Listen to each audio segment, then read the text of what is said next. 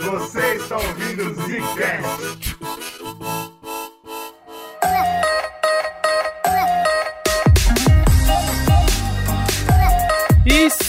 Começando mais um Zcast no bagulho. Toda vez tem um Zcast novo. Ei, quem fala Bruno? É toda vez não, é cada 15 dias, né, cara? É toda vez que você vai lá e no seu feed aparece um novo, é um novo. É, você entendeu? É, aqui quem falou é o Eugênio, e hoje nós estamos sem o Slow. Infelizmente, o ano acabou de começar e o Slow ainda não voltou da Bahia, ele tá perdido na cachaça. Mas a gente vai tentar manter aqui a força sem ele, porque a gente sabe como é importante a tal da loucura pro menino. Uma vez no ano. Verdade. E hoje a gente decidiu falar sobre. Se vocês querem entender por que, que a gente vai falar de As Maravilhas do Mundo Antigo, vocês podem ir atrás do nosso YouTube. A gente lançou um vídeo super bacana pros nossos apoiadores e para quem tiver interessado sobre o que, que a gente decidiu fazer esse ano, alguns projetos. A gente também falou do ano passado, tá bem legal. Então corre lá atrás e vê o vídeo. Depois você me fala que eu não, não vi esse vídeo, não. Pois é, que é tudo do, do pretérito. Mas é isso, rapaziada. A gente vai falar sobre as maravilhas do mundo antigo. E é interessante você pensar isso porque é uma lista, né, cara? E eu não sei se o Brunão pensou nisso, mas eu pensei, quem foi que fez essa lista? Passou pela sua cabeça essa parada? Passou. Porque é meio. Não parece meio arbitrário? Passa, Então, sete. isso é engraçado, porque quando a gente tava conversando, falou assim, ó, vamos gravar sobre as sete maravilhas do mundo, eu nunca tinha parado pra pensar nisso. Conforme eu fui começando a estudar, o que eu achei interessante é que hoje a gente tem algumas coisas que chamam muita atenção da sociedade como um todo. Com certeza. Cristo Redentor, por incrível que pareça, é uma coisa que chama a atenção do mundo inteiro. É, quando você vai, tipo, no prédio de Dubai, não é uma coisa mais nova, mais recente, mas ainda assim apareceu em filmes, tá ligado? Eu acho que E tudo. é uma coisa que é reconhecível. Toda a estrutura de que, Dubai o, lá, né? que o Tom Cruise já, já escalou é famosa, né? De uma forma ou de É outra. verdade, tem esse detalhe importante. Aí você vai pensar, sei lá, na Estátua da Liberdade. São coisas que marcam, são símbolos muito grandes e são impressionantes. Quando você vai visitar esse lugar, você geralmente vai lá visitar essa, Você diria que são essa parada, maravilhas? né? Exatamente. Oh. E aí eu pensei, tá, maravilhas da antiguidade. Beleza, que porra que é, né? Deve ser a pirâmide, é uma. Falei, "Ei", Mas não sabia das outras. E Conforme você vai entendendo e vendo da história, o que é? O cara tava lá na antiguidade, tinha porra pra fazer, visitava. É,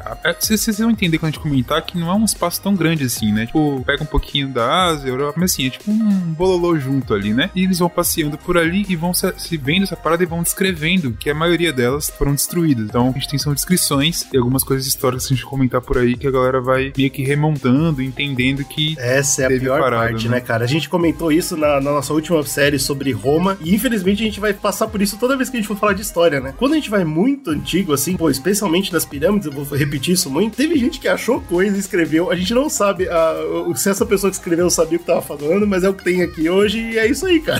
Então, muita coisa tá errada, muita coisa é É, achismo. o cara pega o quê? Pega, tipo, esses escritos antigos, esses caras que ficavam andando por aí anotando essas maravilhas, e dá- dá-se a entender que, ela- que eram coisas que ficaram famosas na época, pessoas de outros lugares sabiam daquela parada, Exato, tá isso mesmo. Tipo, nunca fui na- no Egito, nem tem como eu ir lá. Mas diz que, diz Mas que... dizem, dizem que existe tal coisa, isso é uma coisa famosa. Nunca fui na Grécia, por mais que eu fui perto, ou teve a diáspora da Grécia, né? Puta, na minha terra tem uma parada pica, uma parada assim. Tem um monte de coisinhas assim que transformaram aquela sociedade, eram coisas que quando eles viam eles ficavam embasbacados. Até hoje a gente tem coisas assim. É claro que naquela época tinha, a maioria delas tinha uma coisa religiosa mais forte, por exemplo, né? Era uma coisa mais É, mágica. E até as descrições dos caras era uma coisa meio loucura. né? É, muito né, da história antiga é misturada com lendas e com mitologia. Por isso que é tão terrível Exato. estudar a história antiga. Mas é isso mesmo, tipo, a ideia é que, pelo, principalmente a Grécia, né, tinha acabado de dominar o mundo. Mais tarde a gente vai entender que Alexandre o Grande, porra, foi muito importante pra isso. E aí, os gregos, pela primeira vez, eles tiveram uma oportunidade que eu acho que foi a primeira na história, que é turismo. Eu, eu- eu tenho tanto terreno no meu território, né, tudo é meu. Então eu posso ir lá e voltar, e eu não vou morrer nesse meio do caminho. Então, a, a ideia que, que hoje a gente pensa é que, basicamente, quem escreveu isso, escreveu como se fosse um guia turístico. Tipo assim, se algum Exato, dia você é for tipo Egito, isso. veja as pirâmides. Olha que loucura, cara. É muito bizarro você pensar que, sei lá, 100 anos antes de Cristo, pouco mais ainda, o pessoal tava escrevendo guia de turismo, irmão. É muito engraçado. E é claro que, como o Brunão falou, só assim, norte da África, Ásia e Europa. Era, era, isso. tipo ali, porque era, era o mundo conhecido na época, né? Ou pelo menos que tem bastante escrita, ou seja, ficou pra história, né? Exato. Não que, tipo, se você for é, ver a América, por exemplo, tinha pirâmides aqui também. E aí? também devia ser considerada maravilha, mas o europeu que tava escrevendo essa merda não, tá- não- Porra. nem sabia que existia isso aqui. É uma baita de uma sacanagem. Uma coisa legal dessa, dessa loucura é que eu fui atrás de por que que é 7. E, mano, eu pesquisei em muitas fontes, eu, eu procurei profundamente e tudo que eu encontrei aqui ninguém sabe. Parece que 7 foi tipo, ah, 7. Tem umas desculpinhas terríveis, que ah, a gente conhecia cinco planetas, e aí se você somar a lua e o sol e dá sete.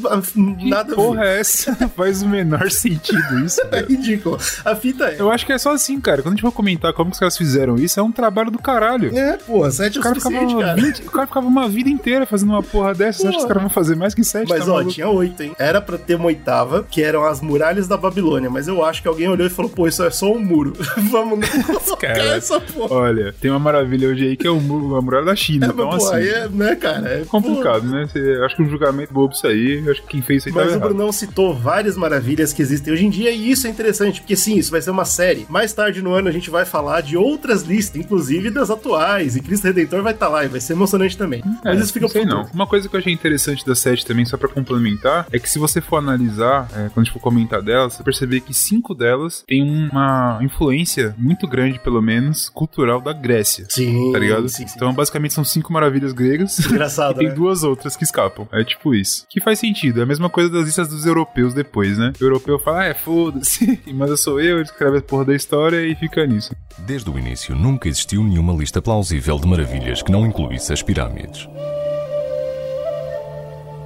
Pelas suas dimensões, matéria e antiguidade, as pirâmides são monumentos únicos. Tudo bem que, como a gente já comentou, a história antiga é muito bizarra, mas a gente vai tentar manter uma ordem aqui de, de construção. Então, da mais antiga pra mais nova, começando, é claro, pela principal das maravilhas, que a gente não consegue não pensar quando a gente fala de maravilhas, que é as pirâmides, né, cara? Pirâmides de Giza, tudo começa em 3000 a.C.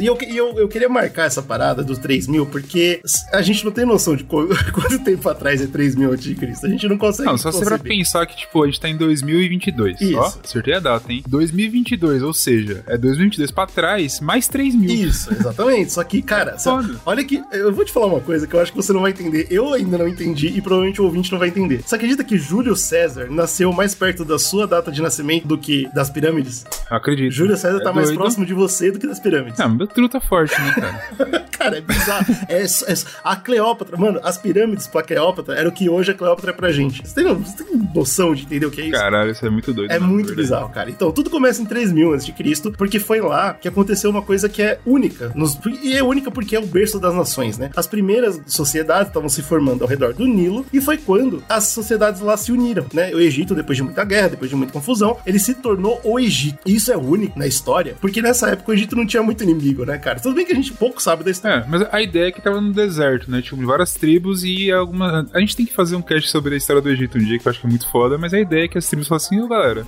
porra, esse rio aqui é o único, é um carro que tem, vamos se juntar. E eles se juntaram, e é muito louco isso, porque agora você tem essa nação com muita gente, muito recurso e ninguém pra lutar. Então é nesse momento que começa a expandir, crescer muito o Egito e se torna uma potência, né? Que vai, infelizmente, quebrar antes de Roma aparecer. Então, pra você ter uma noção, tem uma história inteira antes da história que a gente considera história. Mas vamos lá. A grande teoria, ninguém sabe, porque não existe nada de informação sobre isso, mas diz que provavelmente quem uniu o Egito foi o escorpião rei. E eu, eu só quis chamar essa informação aqui por causa do filme Tem The Rock, né? Exatamente. Aquele filme maravilhoso. Queria lembrar. Foi, acho que foi a melhor efeito especial que eu já vi na minha vida foi aquele filme lá, velho. A fita é que tinha muita gente trabalhando e uma dinastia, obviamente, por vez, ela queria ser maior que a anterior, certo? É assim que, que grandes imperadores fazem. Imperadores, no caso, que eram chamados de faraó, certo? Como é típico desses faraós, ah, eles queriam ser lembrados e o como era usado até então é que quando o faraó morria, ele era enterrado nessa mastaba. Mastaba era uma construção feita de tijolos, assim como a gente conhece hoje. Caralho, das não era feito de tábua? Isso é sacanagem. Era mais tábua. mais tábua, cara. Não, porra, tinha que durar. Essa é a parada. Tinha que durar pra sempre, entendeu? Eles tinham muito essa visão. E, porra, né? Se você tem um império de 3 mil anos, acho que a gente não consegue pensar que eles pensavam.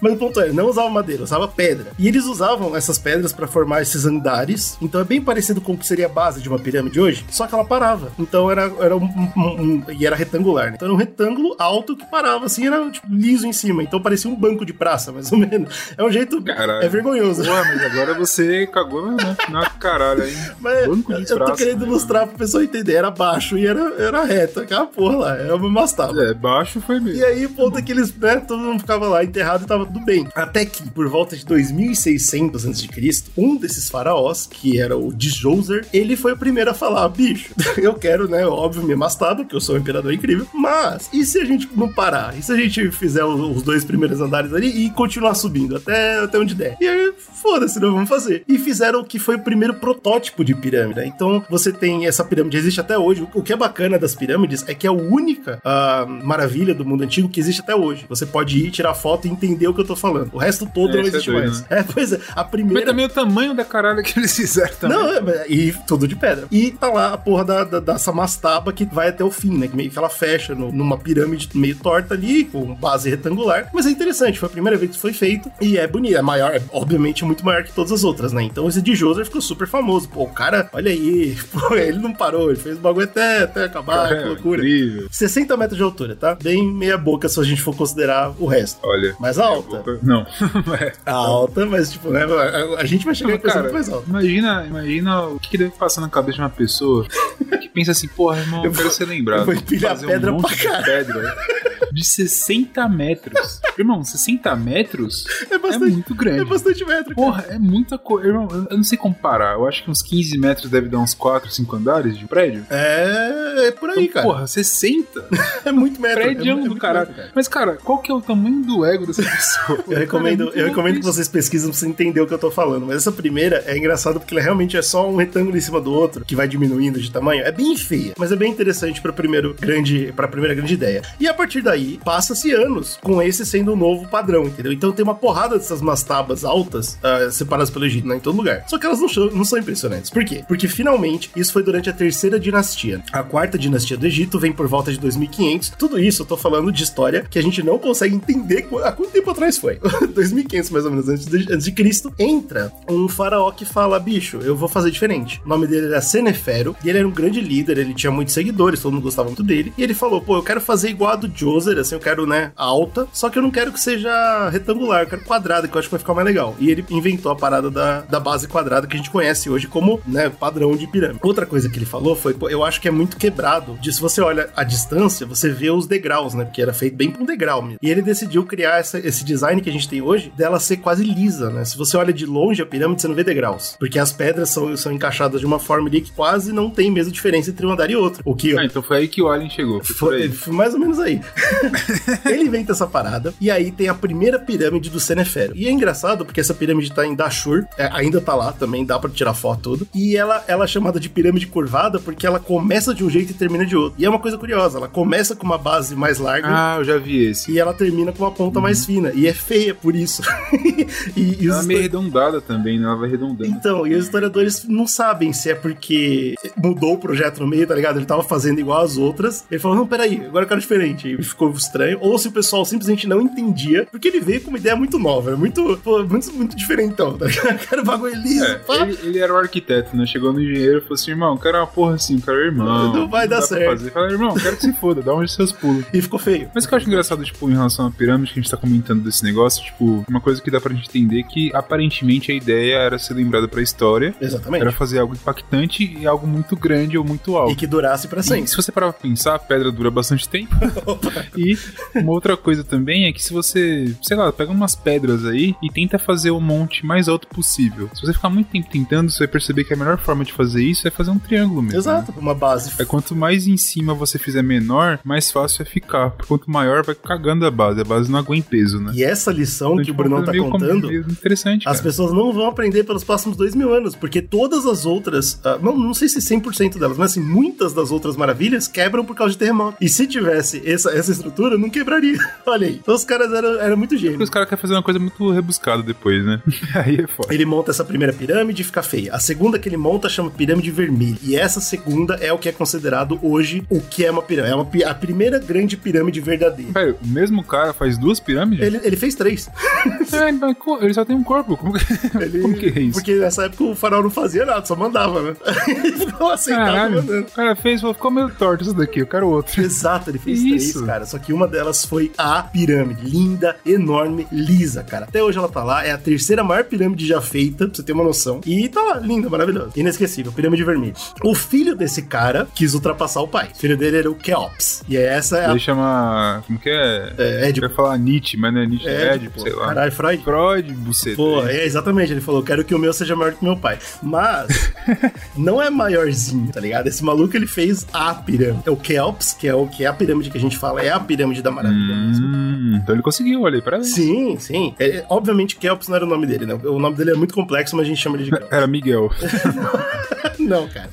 E ele vai e ele monta esse. ca- Aí sim, uma pirâmide de respeito. A maior do mundo, a que vai ser lembrada pra sempre. E aí a gente começa a discutir sobre os aliens. Por quê? Ah, obviamente, até hoje a gente não entende como foi feito. A gente não entende Ó, não porque calma. é, é, é fora calma. da realidade, mas é porque a gente não tem os papéis, a gente não tem os dados. A Só gente por tem que fazer engenharia reversa pra tentar Isso. descobrir, né? E a gente, aí tem várias teorias, legal. Tem uns caras que falam de grua, tem uns caras que falam de, como chama? Umas gangorras básicas, assim, um negócio assim. A gente nunca vai saber, mas uma Tem- coisa... mas tem um, tem um bagulho interessante, procurem no. Acho que no YouTube você vai encontrar, não sei. Puta, no YouTube você só vai encontrar alienígena, velho. É, mas eu não sei, eu acho que o History, eu não sei, algum canal do O History tem é alguma terrível. parada séria. Não, desculpa. Então não, History, algum canal mais sério. Fez um bagulho bonitinho mostrando, porque tem um paper que fala sobre isso. Uhum. é, de engenharia, falando como que pode ter sido criado e tal, e não sei o que. E aí tem umas ideias lá malucas que os caras iam por dentro da pirâmide. E aí depois, quando chegava lá em cima, eles desciam. Enfim, tem todo um esquema de como que é feito. E é o que eles acreditam que tenha. É, é o que tem mais consenso científico de que como foi feito, tá ligado? Vamos ver se a gente acha o Porque, obviamente, a ciência não acha que foi alienígenas nem nada. E tem uma matéria que eu acho engraçada, assim, a do, do alienígena, eu acho engraçadíssima, acho muito foda. é, eu acho que ficou muito famoso depois daquele livro Eram os Deuses Astronautas, que Exato. virou um best-seller gigante no mundo inteiro. Uhum. Todo mundo começou a pensar nisso, tipo, pô, peraí, será que os deuses, que eu acho que pra ficção é muito foda, você pensar que, tipo, é, os, os deuses que a galera acreditava antigamente, na verdade, eram seres de outro planeta. No nosso muito nível, legal. né? Eu acho isso muito incrível, mas assim, É bem legal, a né? parada que, que, é, que é engraçado disso tudo que faz pensar, é isso que a gente tá falando, é muito difícil pra gente conseguir conceber um povo de 3 mil anos, antes de 2 mil anos, fez essa parada, porque é muito incrível. É Exato. uma maravilha até hoje. A gente olha pra isso hoje e acha uma maravilha, acha incrível, e a gente acha que essa galera daquela época não tinha capacidade de fazer. Exato, é uma, é uma presunção ridícula, né, cara? Eu acho meio, meio cuzonice, é tipo assim, não, porque eu, sou muito foda, tem aqui o Oscar Niemeyer, olha lá o que ele faz. Porra. Naquela época o cara não faria um bagulho desse, porra, veja bem. Só que, cara, tem formas, e por isso que eu acho legal você tipo, pegar essas teorias de como que eles construíram e tal, porque eu acho que abre um pouco a mente e tira essa ideia de que a gente é muito foda, a gente não é. Para pra pensar que há 5 mil anos atrás, e, e quando a gente fala 5 mil não parece tão grande quanto é de verdade, mas 5 mil anos atrás já existia sociedade, casa, casais, as pessoas viviam na vida delas, plantavam as coisas delas, é surreal. O Escreviam. gato já era foda, já é. escravizava a gente igual hoje, é a mesma coisa, nada mudou. Então, e agora que eu vou dar a cartada inesperada. Para que esses monumentos grandiosos foram feitos? Em seu livro de 1998, The Giza Power Plant, o célebre mecânico e engenheiro Christopher Dunn sugere que o formato, a posição das câmaras e a proximidade com rios subterrâneos indicam que as pirâmides de Gizé funcionavam como usinas elétricas antigas. Essa incrível hipótese, que desde então já foi adotada por outros cientistas e pesquisadores, pode ser impossível de se provar. Não eram escravos, cara? Que isso? É, pois é. Isso é uma parada muito. É, porque isso eu acho que é um mito que tá na minha cabeça. né? Então, E é um os mito escravos que Tá na, construíram. tá na cabeça de todo mundo. Porque você para pra pensar, né, mano? Quem é que vai de propósito querer carregar uma porra de uma pedra? Quem é esse chifrudo, né, cara? Onde eles se encontraram? Me fala que eu vou procurar esses caras aí, cara. É complexa a parada, assim. Obviamente, a gente, como eu já falei várias vezes e vou continuar repetindo, a gente não sabe, certo? Como é que a gente. fo- Como é que subiram quase 150 metros de pirâmide, né? E a gente, obviamente, vai direto pra, pra ideia de pô, eles foram forçados, foram chicoteados até subir aquela pedra lá, senão você morria. Mas os arqueólogos encontram algumas provas de que talvez não foi assim, cara. É- é- infelizmente, é muito difícil. O, o- o osso que a gente encontra hoje pode ser muito bem um osso que caiu 100 anos depois e a gente acha que é da mesma época, porque é tudo muito arredondado, né? Então é difícil saber. Mas o que eles encontram hoje é que essa galera, ela tinha um, um, um esquema bom de vida. Eles eram pagos, eles viviam em, em moradias boas, próximas do ponto de onde você tinha que trabalhar. E o o mais interessante, eles eram muito bem alimentados. Parece que, tipo, como eu comentei, o Egito era muito, muito grande e não tinha preocupação mais nenhuma a não ser levantar a pirâmide, entendeu?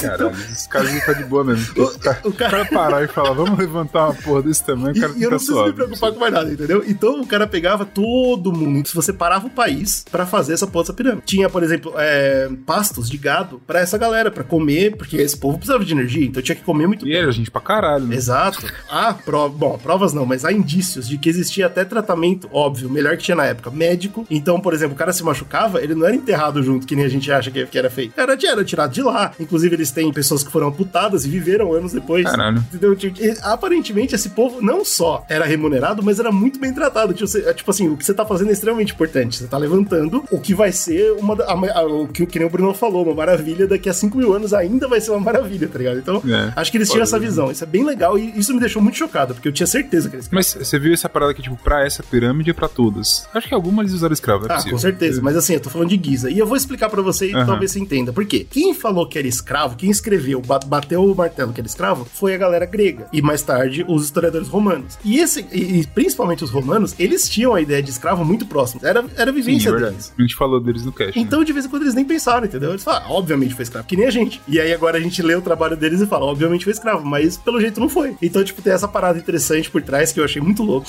E eu vi um cálculo, tudo bem que eu vi na Wikipedia, então, né, leva como vocês quiserem levar. Mas dá pra ter uma noção básica. assim. O cálculo que eu vi é que se você tivesse 3.500 homens minerando, então eles iam, mineravam o granito e o arenito, que é o que mais tinha, né?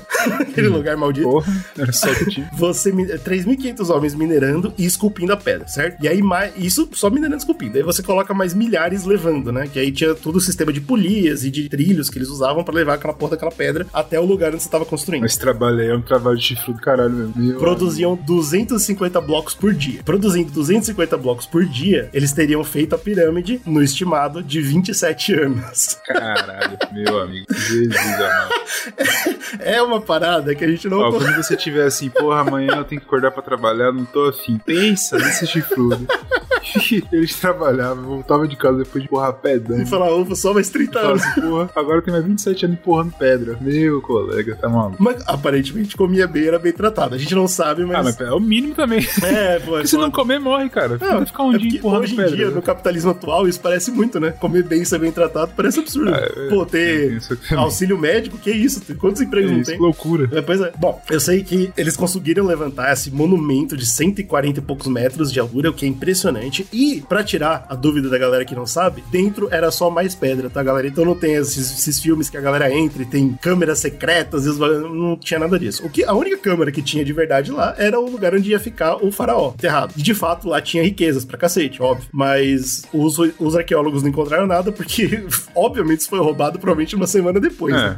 É. É porque a ideia que eles tinham do, do Egito, se eu não me lembro, isso aqui eu tô pegando de memória também, pode ser qualquer porra. Mas era que os seus bens, eles iam pra você Isso, depois vida, né? Exatamente. Então, Então, se enterrar com seus bens era uma coisa importante pra ele. com as urnas, com os órgãos e toda aquela parada. Mas E aí é claro que foi saqueado. Então, Óbvio. saqueador de tumbas é uma coisa que, que entrou na cultura pop até, né? E eu acho que é legal. É, mas você imagina a decepção? Você vê, você vê um cacete de 140 metros, aí você entra tem uma salinha de 2x2 com três moedas de ouro. Aí você pega. Porra, agora sim, quando você entrou naquela época lá, devia ter bastante moeda de ouro. Acho É. que seria, não seria decepcionante, não. Agora, hoje em dia, acho que é um pouco decepcionante. É só doença que você pega. né? É, tristeza do- Depois desse cara, que foi o Keops, veio o filho dele, Kefren. Kefren falou, pô, eu também quero fazer uma, e também em Giza, né? Porque foi onde o Keops escolheu fazer. E t- não por acaso a gente chama de pirâmides de Giza, né? Tem um três lá. E esse Kefren, ele fala, pô, vou fazer uma do lado do meu pai e tal, porque, pô, é, é a dinastia, é da hora pra caralho. Ele vai e faz uma idêntica. Na real, na real, não é idêntica porque ela tem, tipo, 130 metros. Ela tem, tipo, um pouquinho a menos. E eu não sei se é porque ela foi erodida. Então, de vez em quando era igual e, e o vento ah, erodiu. E é foda. É, o vento levou.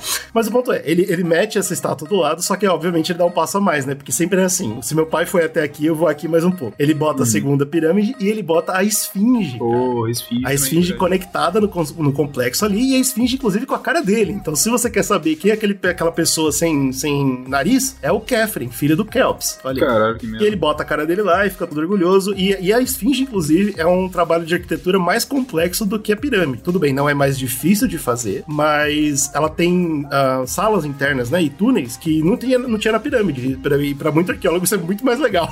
Mas também acho que é muito mais legal ver você ver um monte de pedra, você vê um rosto. É, pô. né? Devia ser esculpido daquela forma incrível. Porra, é um rosto, né? É legal, cara. Então a esfinge é impressionante pra caramba. E tem muitas lendas também por trás. O jeito que foi construída é interessante. Mas eu decidi não pegar aqui pra gente colocar pra outro podcast. Algum dia a gente fala da esfinge separadamente. Porque ela tem bastante coisa nela. Não, tem até a lenda de que você, a esfinge tem tipo. Ah, os, os enigmas da esfinge. enigma Pô, tem bastante tal. coisa legal. Por que que tem isso? Deve ter algum livro, alguma parada. É, com certeza. que- A gente vai chegar lá. Mas olha que bacana, até a esfinge tá lá até hoje, cara. Isso é, puta, é muito louco. Isso me deixa maluco. Eu fico muito animado vendo essas paradas. Bom, finalmente, o último filho da, dessa dessa, dessa dinastia, ah, o neto do Kelps, que foi o Miquerinos, ele vai e monta também a pirâmide dele, finalmente construindo as três pirâmides de Giza, que é o que tem hoje para você ir lá ver na cidade de Giza. Só que a dele é uma vergonha comparado com a resto da dinastia, então quase não se fala dela. Mas por que será? Tinha menos grana? Será? Era meio. Então, merda? a ideia, os historiadores acham que é porque estava começando, no final dessa dinastia, a, a ter alguns problemas no Egito. Mais tarde, o Egito vai quebrar de novo e vai se juntar de novo. E aí é mais ou menos a história de Roma,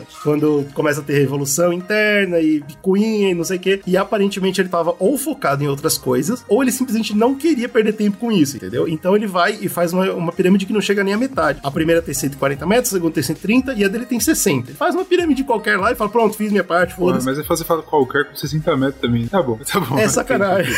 É que em Pô, fala comparação. sério, é né? O mínimo que se esperava é. Se esperava uma terceira do mesmo tamanho, né, cara? Pra, pra- Não se compare com os outros. Você fez uma pirâmide de 60 metros, você é incrível. Parabéns pra você. so tá de parabéns. Bom, é isso. Teve muitas outras pirâmides no Egito, mas nenhuma delas chega aos pés dessas três. E é por isso que a gente não fala das outras, a gente só fala das três de Giza. E é só e é a única que tá lá até hoje. Eu acho, inclusive, que é a maravilha do mundo antigo, porque não, não tem outra. Então é ela. Eu quero, eu quero levantar aqui com o Brunão um joguinho, que depois que a gente falar de todas, eu quero discutir com você qual é a melhor. E eu acho agora que é legal deixar a pirâmide de fora, porque é, eu óbvio acho que a pirâmide ganha, né? É meio um concurso, assim, né, mano? É um bagulho. É, porque ela ainda tá aí. Eu acho Ela ainda que tá se, aí, você, se a cara. gente fosse colocar parâmetros aqui, tipo, um deles seria a durabilidade, né? Eu acho que ela tem mais impacto, Claro. eu acho que ela tem mais, ela tem impacto até hoje. Então, tipo, naquela época não existia cultura Sim, pop, sim. por exemplo, não existia cinema, livros e tal. E hoje, não, não livros existiam, não tô assim, livros de ficção, É. loucura, que você fica lendo pra curtir, como tem hoje, e é muito E popular hoje no tem, é o que você todo. falou. E todo mundo conhece, né? Tipo, a que eu falo, tem uma que eu tava vendo aqui, por exemplo, que, é grega, que eu nem conhecia, tá ligado? É incrível, é muito show, mas nunca tinha ouvido falar. Ela não ficou até hoje. Pois é. Então a gente vai tirar ela da, da brincadeira, mas as outras seis a gente vai discutir no final do podcast qual que a gente acha que é mais legal.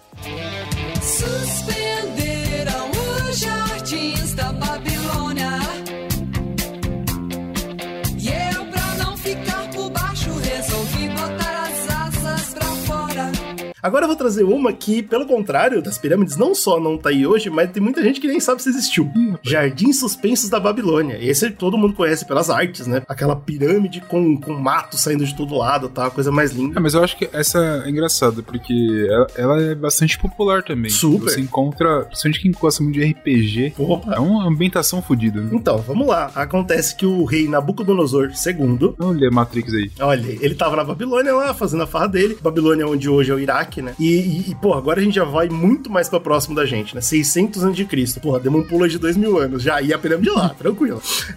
O Egito já tinha acabado e voltado, tava lá a pirâmide. Tava lá. De acordo com a lenda, o Nabucodonosor ele se apaixonou por uma princesa de um reino próximo chamado Média. E quando eles se juntam, se casam, a princesa fica muito feliz lá, só que ela fala, pô, amor da minha vida, o problema da Babilônia é que é só, né, areia e planície, é uma merda aqui, né? Tipo, eu queria muito, porque lá da de onde eu venho tinha mato, tinha umas montanhas floridas lindas. Aí ele fala, então tá bom, vou fazer uma montanha pra você. Caralho. E ele vai e monta esse palácio, né? Ele, ele idealiza que seria um palácio cheio de andares, cada andar menor que o outro, e, e cada um desses espaços seria coberto de todo tipo de vegetação, plantas, flores, ia ser colorido, ia ser lindo, e as pessoas iam poder visitar, entrar, né? Andar pelos pilares de pedra que manteria esses andares ah, separados e viver de- dentro da mata, como se você tivesse uma floresta e tal. Essa era a grande ideia dele A dengue, pensando na dengue aí. comia de prancha. Ah, ah, e é interessante te- entender que não é novidade é, na, na Babilônia nessa época a ideia de jardim artificial. Tá ligado? Muitas famílias ricas tinham jardins. Como, como a própria princesa falou, era um lugarzinho de merda, era só planície e tristeza. Então muita gente desviava pequenos, ah, pequenas seções dos, dos rios próximos pra dentro das casas mesmo. Faziam lagoas e ao redor da lagoa plantavam, entendeu? Cara, não precisa fazer uma lagoa dentro de casa. Pô, Rica, pô. é, tinha que ser rico. Negócio de rico, né? A gente vê hoje e fala, pô, desigualdade social sempre existiu, né, Sempre cara? existiu, sempre existiu. Porque Pariu. não era, eu te garanto que não era o dono da casa que fazia esse trabalho aí. É, eu imagino, o cara que tem uma casa desse não tá empurrando pedra pelo pirâmide. Não tá, né, amigão? Mas então, jardim artificial era normal, tá? Agora, não nesse nível, né, cara? Um prédio que era idealizado como 30 metros de altura, um sistema de irrigação que chegava, que ia, de- puxava água de baixo pro topo e do topo a água caía como se fossem Cachoeira? cachoeiras, exato, que é absurdo, né, cara? Da- inclusive, isso, isso ajuda muito na, na teoria de que nunca existiu essa porra. É, é verdade mesmo. Mas a ideia, então, é que existiam essas máquinas, a movida força de escravo e de animal, né, puxando, que girava uns parafusos e esses parafusos iam puxando água de baixo e levando pra cima, entendeu? Do rio Eufrates. Uma bomba, né? É, uma bomba feita por gente, exatamente. E aí as máquinas, esses tubos, né, estariam escondidos dentro das paredes, dentro também dos, dos pilares e tal, então as pessoas não viam como a água subia, só via água descendo, e era uma coisa meio mágica. É assim que é descrito, né, por quem diz que viu. Caralho, mas isso é muito atual, né? É, pois é. Você vê uma imagem de fora e fala, pô, é lindo, igual você vê um filme, né? Coisa linda, você tá vendo que tá se full câmera se fudendo, Exatamente. iluminação tomando toba. E aí, qual que é a parada? Tem outra teoria que diz que isso seria impossível na época, e eu vou explicar por quê. Mas, principalmente, que eles não tinham essa tecnologia. Então a ideia é que. Alienígenas, não, mentira. Eles tinham. Pode, é, bem possível. Eles tinham grandes eh, coletadores de água toda vez que chovia, então eles enchiam esse- essas caixas d'água, basicamente, e usavam essa caixa d'água pra hidratar todo o prédio. E essa seria uma boa teoria, o problema é que não chove naquele lugar. Na Babilônia não chove, ponto final.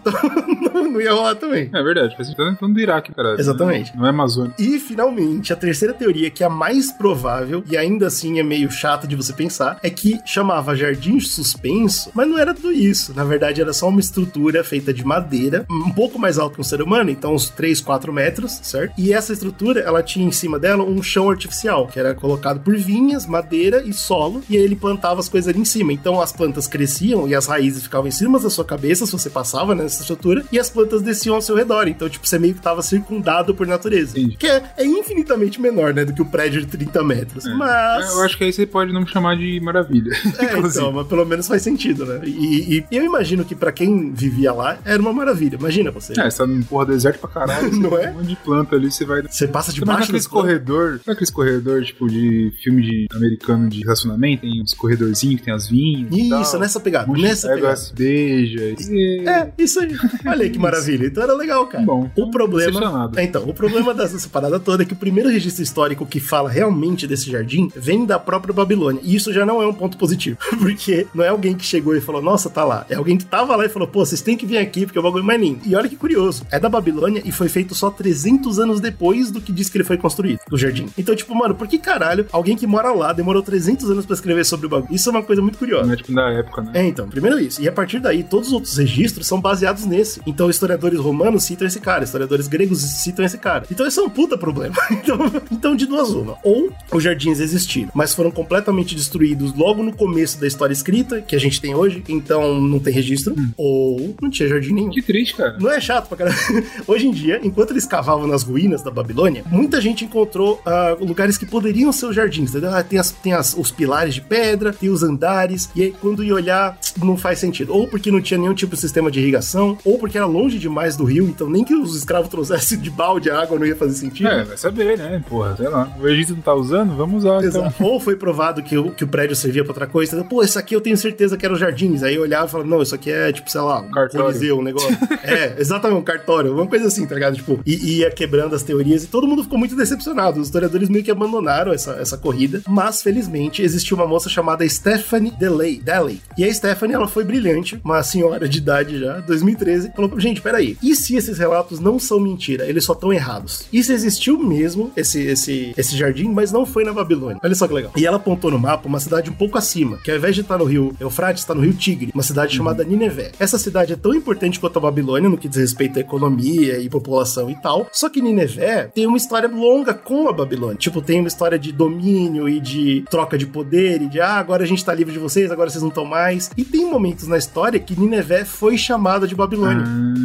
Não só de Babilônia, mas também de Nova Babilônia. Olha só que legal. Porque eles tinham essa briga pelo nome e tal. A gente sabe que nessa época nomes eram uma coisa muito. tinha muito peso, né, no nome e tal. Então meio que Ninevé roubava o nome de Babilônia e tal. Então pode ser que em algum momento existiu um negócio, a cidade chamava Babilônia, os caras anotaram, foram embora e não chamava mais depois Cara, voltou a ser Ninevé. Então tem essa, essa loucura. E diferente da Babilônia, existem sim estruturas muito próximas do Rio Tigre, em Ninevé. Estruturas, inclusive, que poderiam puxar se, se eles fossem o jardim. Então agora, desde 2013, existe essa teoria. Ainda não foi provada, é óbvio, mas, tipo, deu um gás na galera que tá procurando. E, e é complicado, né? Cada vez mais a arqueologia é um jogo complicado porque tem muito direito e você não pode entrar no país dos outros pra mexer nessas coisas. Toda uma parada assim. Então, ninguém sabe, mas a grande crença é que a, a Stephanie tava certa e que, na verdade, é em Ninevé. A gente só não encontrou ainda. Tá escondido em algum lugar. é, sim, não, cara. Eu tô meio descrente agora. né?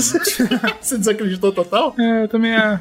foda-se também. Então, mas aí pra ajudar o É o Brunão. orquidário, o orquidário. Pra ajudar o Brunão, tem uma gravura assíria que foi feita em Nineveh. E é a maior prova de que a, a Stephanie talvez esteja certa. Nessa gravura, a gente vê claramente um jardim em cima de uma estrutura de madeira. Dentro dessa gravura também dá pra você ver, tipo, um rio. Um rio que corre pra cima, entendeu? É um rio na parede. Aham, como se fosse o. Então, será que eles estavam mostrando um sistema de irrigação, talvez? Não sei. Caralho. E ninguém sabe. Mas tem essa gravura. E tava, tipo, perdida. Ninguém sabe que porra é essa. E morreu aí. Mas também tem gravura que o nego fala que é alien. É, então. Mas assim, é legal porque, tipo, é uma coisa que tá sendo procurada e mudou nos últimos 10 anos, sabe? Então é bem emocionante. Pode ser que a gente descubra algo nos próximos dias, assim, ninguém sabe. É bem legal isso. Caralho, doido. Bom. Então, legal. Os Jardins da Babilônia é um dos que vai entrar no nosso páreo de melhor ou pior, mas. Exato, é o talvez- pior. Pode colocar aí. Já vai pro Não tem nem discussão, né, cara? Achei bunda. O templo, dedicado à deusa Ártemis em Éfeso, era considerado o maior templo do mundo antigo. A deusa Ártemis era conhecida como uma divindade ligada à caça, à vida selvagem e também era uma divindade lunar. A Ártemis era muito cultuada no mundo grego e seus templos se espalhavam por todo o mundo helênico. Mas nenhum podia se comparar com o majestoso Templo de Éfeso. Antes do Brunão participar, eu quero chamar mais um, que é o Templo de Artemis. Sabe uma coisa que foi engraçada? Eu comentei lá no comecinho do cast que cinco dos, das maravilhas Eram baseadas eram nos gregos. baseadas nos gregos, né? E a gente falou das duas que não são. É agora, agora o resto é tudo. Elas são as primeiras, né? Olha que doido. Ah, que curioso. Foram as mais antigas, né? E agora, conforme a Grécia vai espalhando, né, os tentáculos pelo mundo, vai aparecendo mais coisas. Bom, vamos falar sobre o Templo de Ártemis. Eu acho que é um dos mais interessantes, porque ele tem um poema atrelado a ele, que foi feito junto com um dos ah, gregos que escreveram as Três Maravilhas do Mundo, as Sete, desculpa, Maravilhas do Mundo. E ele fala: Eu vi as elevadas muralhas de Babilônia. Lembra que eu falei, né, que muralha de Babilônia era uma das, das, das oito, na verdade. A estátua de Zeus, os jardins suspensos, o colosso do sol, o esse cara falou que viu. Ele hein? falou que viu, falou que viu. Mentiroso, Mentiroso pra caralho. Então, nem lê mais. É o enorme trabalho nas altas pirâmides e o vasto túmulo de Mausolon. Mas, quando vi a casa de Ártemis que subiu às nuvens, aquelas outras maravilhas perderam seu brilho. E eu disse: além do próprio Olimpo, o sol nunca olhou algo tão grandioso. Olha que interessante. Caralho. então o cara falou: pô, a- o templo de Ártemis é foda. Aí o cara que escreveu foi contratado pelo quem criou, tá ligado? pode ser, Não pode ser. não. ser. Bom, apesar de hoje só ter ruínas, inclusive a ruína é engraçado, porque o templo de Artemis hoje é um pilar feito de vários pedaços que eles encontraram do templo. Eles empilharam tudo e tem um pilar lá que fala aqui não tem. É, um, é uma ruína na, na Turquia hoje, mas ele tem uma história muito interessante. Tudo começa na teoria de que o lugar em si já era especial. E aí, a gente, a gente pode voltar. O Zcash explicou, quem não sabe, volta atrás aí, ouve. O que, que é terra carregada, entendeu? O que, que é Terra carregada. Que que é negócio ponto- Importantíssimo isso aí. ponto de força, cemitério indígena, ninguém sabe o que que era. Mas o que se sabe é que os historiadores antigos já, então a gente volta, né, pros gregos e romanos e tal, eles falavam que, pô, eu não sei o que que tinha aí antes, mas já era usado, entendeu? Desde sempre esse lugar era importante. Antes da gente fazer o Ah, templo. cemitério índio, isso aí. cemitério. Pode ser, ninguém sabe, cara. Era alguma coisa. E aí é claro que os gregos vieram com papinho, né? Os gregos inventaram que foram as Amazonas. Ah, aqui era onde as Amazonas viviam, tá? Só se ela matou os índios aí, porque é cemitério índio isso aí. Pode bater Pode ser. E, e é interessante porque os arqueólogos, eles encontram mesmo hoje, é, cavando por lá, eles encontram coisas de tipo dois mil anos antes de Cristo. Então, ou é num lugar realmente importante, ou tem outra parada que pode ser o motivo e eu vou explicar por quê. Mas assim, hoje encontra-se eh, coisas de muito, muito antigamente nesse lugar, nesse, nesse local. Ponto é, um primeiro templo foi erguido, ninguém sabe direito pelo quê, porque a história escrita não explica, mas existia esse primeiro templo pequeno nesse lugar e ele foi soterrado porque é um lugar que dá muito enchente. Pô, mas os caras escolheram também a terra, além de carregada, é alagada. Então, e aí, essa é a parada, essa é uma coisa que faz os historiadores coçarem a cabeça e eu achei interessantíssimo. Esse lugar é tão importante que os caras continuam construindo em cima da lama e sabendo que vai alagar de novo. Porque, tipo, é- eu preciso construir aqui, se eu não construir aqui, fudeu. Pô, se fosse o tempo de Poseidon, eu até entenderia. Mas não Pô, é, não é, sentido cara. não. E aí, olha Cara, às vezes os caras são burros também, gente. Acontece, velho. Os caras são burros. É. Os caras falam, porra, não, mas eu sou orgulhoso, entendeu? Pô, É. vou construir, caiu, não, vou fazer de novo. É, porque a gente tem que considerar também que terremoto, que a gente vai falar muito aqui, e enchente eram duas coisas que eles não, eles não entendiam como natural, né? Era a vontade de Deus, né? É, cara de Deus. Bom, existia esse templo, caiu, e aí quando eles finalmente chegaram pra montar o templo mesmo, o templo que seria da Artemis, e, e é curioso, porque é conectado com a Artemis, porque os gregos enfiaram essa história de Amazonas. Esse papinho, é- o cara exato. começou a construir, o cara falou, caralho, tá com. Sabia que aqui tinha, tinha Amazon? Tá É, cara de Artemis é. Artemis aí, Ah, cara. tá aí. Tá bom.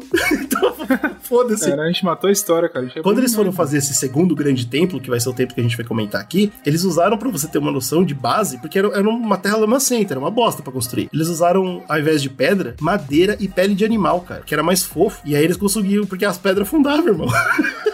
Caralho. É, faz sentido. Pensa na loucura que foi essa. Imagina, isso que eu tô te falando, imagina o esforço pra construir isso do Lamaçal. É, mas o cara que tava trabalhando devia ser escravo. Esse devia ser. porque Não ia ter um ca- cara do Egito. Porra, construir a pirâmide, mas essa porra aqui. É ridículo, né? Mas Comigo que seja. não. Existe esse, esse templo aí, os caras montaram e atre- atrelaram, meio forçado mesmo, a- a- o nome de Artemis ao, local, né? Montaram essa. Em 550 anos de, antes de Cristo, no Império de Lídia, que mandava nas terras, né? Que era a cidade chamava Éfeso na época, mandou construir esse templo que fizesse jus ao terreno. Então, já que é um terreno carregado, vamos fazer um templo, mano, fudido, giga- gigante, 150 por 50 metros, isso é de base, né? Você vai, o bicho era grande e 13 metros de altura. Tudo, tudo, tudo em mármore. Caralho, toma. Mas- Olha, se você não tá entendendo, você já tentou fazer uma pia de mármore já? Você sabe o preço? Faz aí, orça aí. "Não, eu Orça. quero fazer uma pia de, de mármore. É dinheiro, A pia tem 13 metros? Não tem. Tem 150 metros por 50 de... Não tem. Tem. É, porra, é um dinheiro. 30 colunas. E cada uma dessas colunas com histórias e trabalhos de arte, contando lendas e mitologia ao redor de todo o tempo. É, é- Isso é o bagulho que eu acho mais foda, cara. E isso é provado, porque ainda tem algumas pedras dessas por aí. Eu vou explicar por quê. Ao meio, né, desses 30 grandes pilares cheios de história, uma estátua da deusa. Era a mas atração. a, a estátua virou uma maravilha e sim o templo. O templo, porque a estátua era menor que o tem templo, né, pô? Tá numa história aí que, porra, que não é assim, cara. Tá bom, a gente volta lá. Bom, aí que vem a parada, porque se tornou um grande, uma grande atração, todo mundo que era, todos os povos vizinhos, todas as cidades vizinhas, reinos vizinhos vinham visitar essa parada de tão importante que era. E aí que vem, se todo mundo visita, e nessa época era comum você levar tributos pros deuses, então lugar, é, gente de todos os lugares do mundo trouxe tributos. E aí confunde o arqueólogo, você concorda comigo? Porque aí você encontra um prato de dois mil anos atrás, mas você não sabe que esse prato na verdade é da Ásia, e o maluco trouxe e falou, pô, isso aqui é uma herança de família foda, eu vou levar lá porque eu sou um loucão e, entendeu? É foda. então, eu acho muito chato isso, porque, tipo, é um puta. É, é uma. É um. É uma mina de ouro, entendeu? Pra arqueologia. Só que é foda, que provavelmente não é de lá esse bagulho, entendeu? Então é foda. Acontece que essa segunda versão do templo, ela foi destruída. Infelizmente, em 365 anos antes de Cristo, 150 anos depois dela ser feita. Então, pra você ter uma noção, ela durou 150 anos. E aí vem um cara. Essa é a lenda, tá? Eu não sei se é verdade, eu não acho que é verdade, mas a ideia é que tem um, um ser humano brilhante chamado Heróstrato e ele fala: pô, eu quero muito entrar pra história. Eu sou um cara que, pô, adora história, eu queria entrar pra história. E, e a grande ideia dele é: se eu queimar o templo, que é importantíssimo, eu vou ser famosão. e ele vai Olha, queima o templo. Eu tenho que concordar que errado ele não tá. Ele vai entrar pra história mesmo. Mano, é um absurdo, cara. Inclusive, nasce um termo chamado Síndrome de Heróstrato, que é a ideia de você entrar. a- é um desejo doentio por fama, a qualquer custo, entendeu? Caralho, tem uma galera que tem essa porra aí. Pois é, então, tipo, tem gente que atrela isso, por exemplo, a gente que metralha a escola. O cara que entrou matando escola porque quer ser famoso, ele tem a, a síndrome de Heróstrato. Tipo, vai ser terrível, a gente vai lembrar do seu nome por algo terrível, mas vai lembrar. Que merda, pior que faz sentido. Eu tô triste, cara. A discussão, e aí por isso que eu acho que essa história do Heróstrato é meio bunda, é que na real, quem destruiu, porque assim, é muito difícil um cara sozinho tacar fogo num templo que é só mármore, então tudo bem, o teto era de madeira, a, Ah, a mas o cara, ele, deu uma síndrome, é só dele, cara. O cara é brabo, pô. Sim, mas porra, irmão. Ele tava motivado pra Tinha, história. tinha soldado, tinha guarda nessa porra. Como é que um filho da puta sobe e queima o teto inteiro do bagulho? É muito, Você já é viu muito o absurdo. do Batman já? Como é que ele faz? É, o Batman entende. O Batman acredita. A teoria que rola é que talvez tenha sido a própria cidade. Os próprios administradores da cidade decidiram destruir o templo. Por quê? Porque ela ia ser tomada pelo charco. Ela tava afundando. Hum. E aí era mais bonito historicamente ele queimar do que tá torto debaixo da terra. Essa, essa é uma das ideias. Ninguém sabe.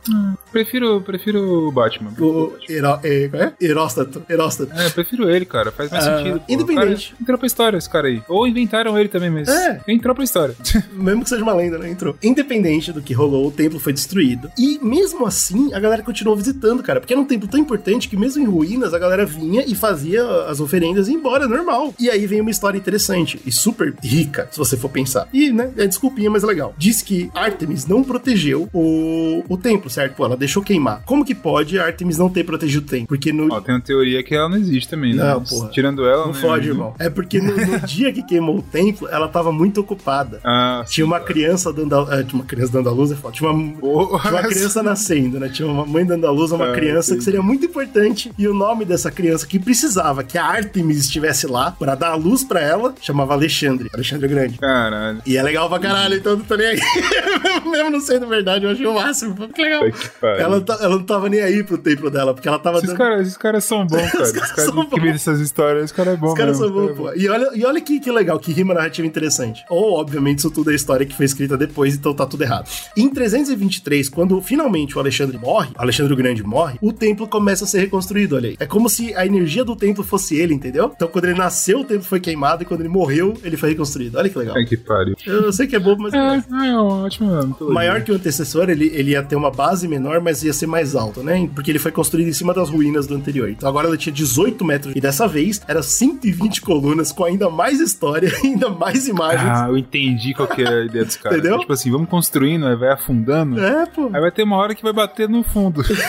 aí não afunda mais, é só construir em cima sempre. Faz sentido. Pô. Pois é, porque eles construíram de novo naquela porra daquele shark. 120 colunas, coisa mais linda. E agora não tinha só a imagem de Artemis, mas tinha várias imagens de divindades atreladas e relacionadas, entendeu? Então, pô, tem a Artemis, que é a, a da caça, então a gente vai ter a dos animais também, a das armas aqui também. Todas as divindades estavam lá, que é uma farra da porra. Demorou mais de 100 anos pra ser construído. Esse projeto foi foda, porque o bicho era grande. E aí, olha que tristeza, cara. 600 anos depois que ele foi feito, ele demorou 100 anos pra fazer, tá? 600 anos depois que ele tava feito, é quando em 280 depois de Cristo, quem aparece? Os cristãos. Aê! Para, para, hein? pa- e eles vêm fudendo, desmontam, desativam, na verdade, né? Eles, eles falam, ó, acabou esse templo, porque templo de paganismo não pode, ó. E aí, como fecharam o templo, de pouquinho em pouquinho, né? O povo vem, leva uma pedra pra casa tal, foram desmantelando a porra do- por causa do mármore, né? Óbvio. E, É, e com o passar sentido. dos anos virou uma. nada, não virou nada. Sobrou, não sobrou nada.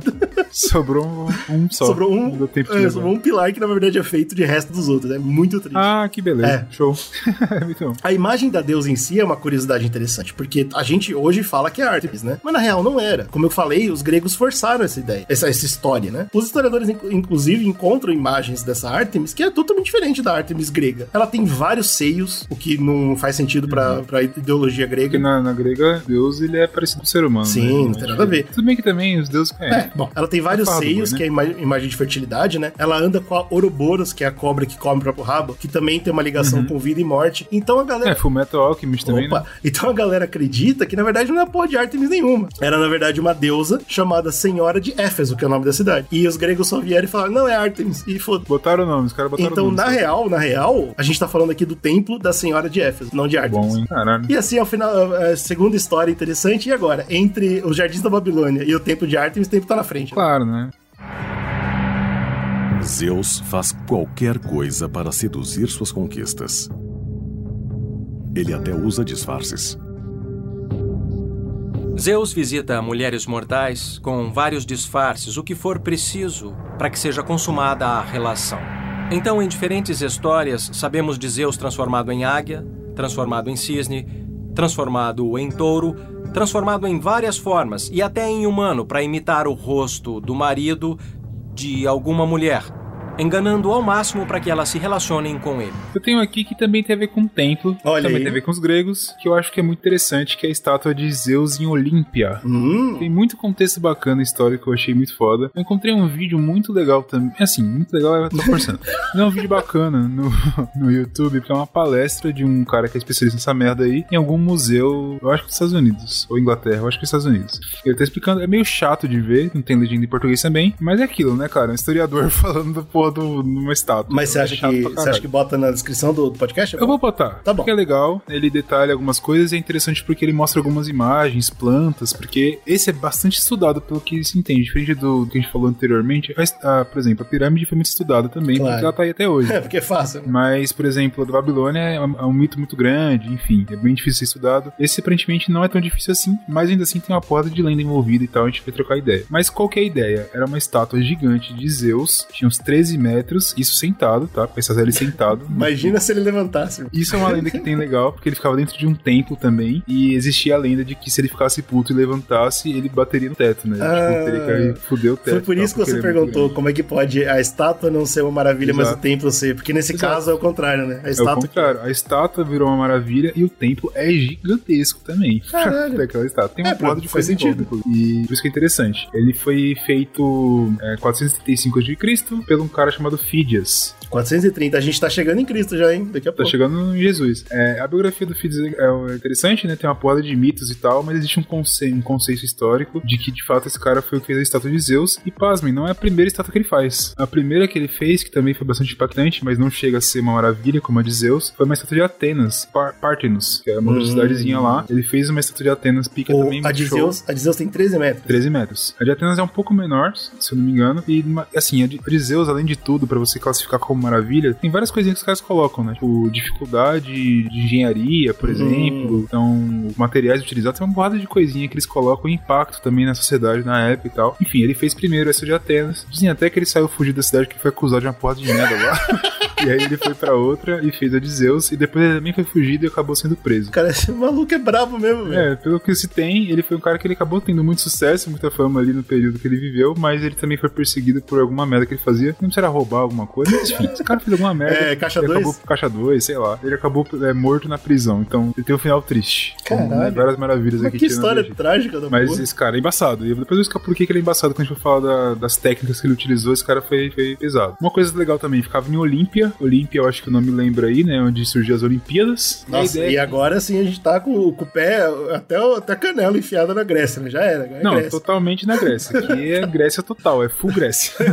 Tá a ideia é que era um modelo de madeira. Então, tipo, ele construía o modelo da estátua, tipo, a base da estátua toda em madeira. Depois ele vinha com marfim e ouro e pedras preciosas pra decorar aquela porra toda, né? Então, pesadíssimo. É, Zeus também ele tava sentado e cada mão ele tinha uma parada que daqui a pouco a gente fala. E assim, Zeus, né? A gente falou, tipo, a Artemis era a deusa da caça, mas pá, nem era ela e tal. Pois é. Nesse caso, não, tipo, é bem claro que fosse que era Zeus, e Zeus era o maior deus do. É o deus dos deuses, né? Era o deus do raio, o cacete e tal. Nossa, mano, foda. entre, entre as que a gente falou até agora, essa é uma que eu fico triste de não existir, porque eu queria ver uma porra Cara, dessa. e tem uma parada envolvendo Calígula que eu achei incrível. Eu não sei se é Uau, real, tá mas bom. eu achei interessantíssimo. O momento histórico é interessante que foi criado isso, porque foi logo no momento depois de uma guerra que os gregos venceram. Acho que foi os persas, se não me engano, eles venceram os persas e tal, estavam independentes. Então aquele momento de, opa, tamo suave, né? Tranquilidade. Vamos, levantar uma lá. estátua. Exatamente, estamos tranquilos, estamos naquele, né, naquele momento legal, vamos dar uma, uma levantada aqui na moral, vamos construir uma estátua, um templo pica e tal, e não sei Louco, o quê. tá. Ficava no Peloponeso ali, que tipo, a gente não falou ainda no Zcast muito de Grécia, mas quanto mais a gente fala de Grécia, mais a gente fala de Peloponeso, Uhum. e era o lugar maravilhoso da antiguidade aparentemente.